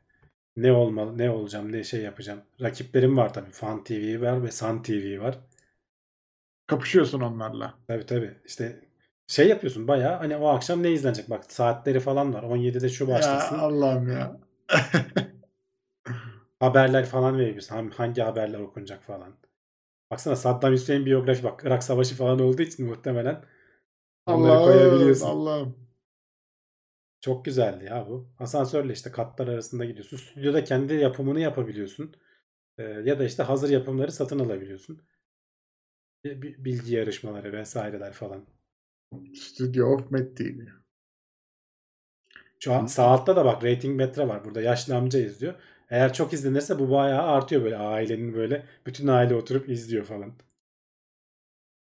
Şimdi yaşlı amca mı izliyor orada? Şu anda hani bu yaşlı amca izliyor da tabii bu oyunun hani arayüzlerini gösterdiği için böyle bir oyundu. Benim çok hoşuma giderdi. İyiymiş.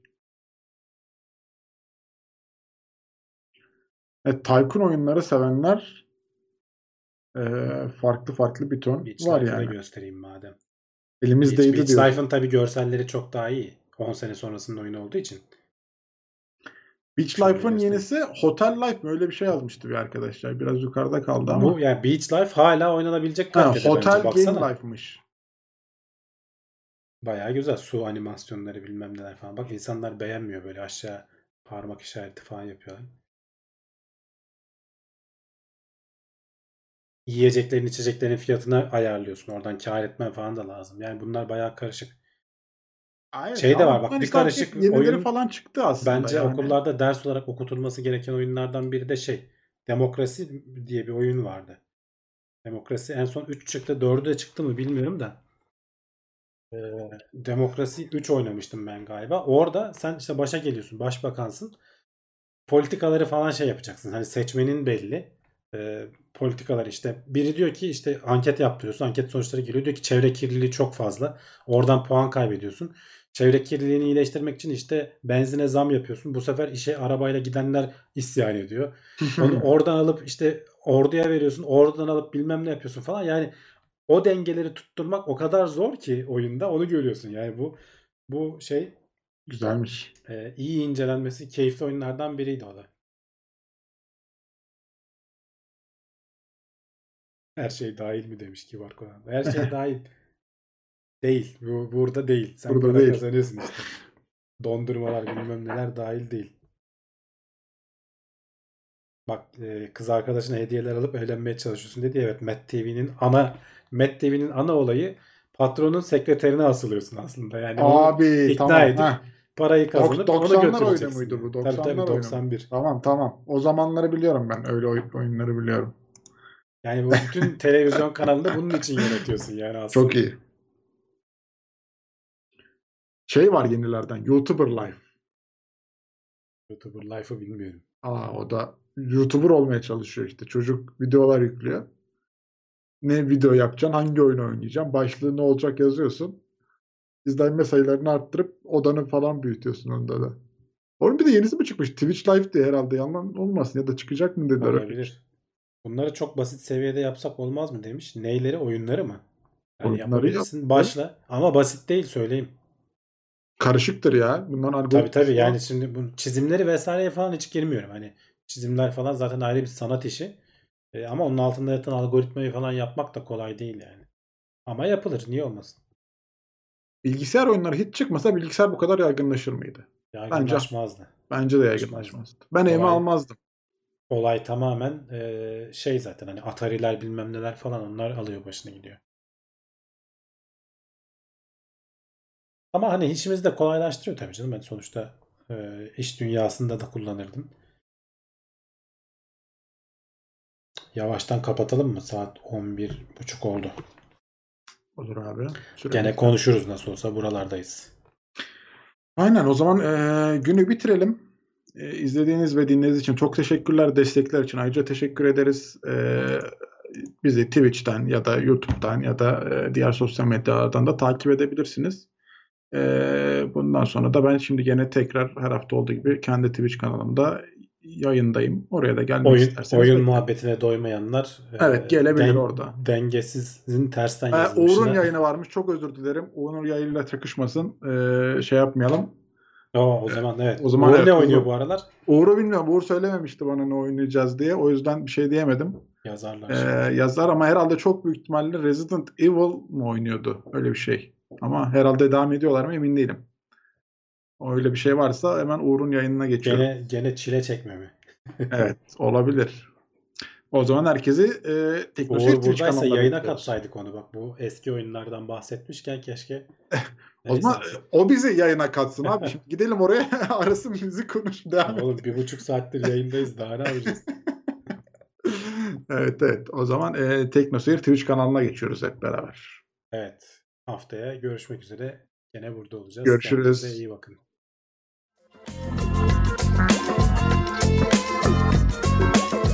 Tailwords, teknoloji ve bilim notlarını sundu.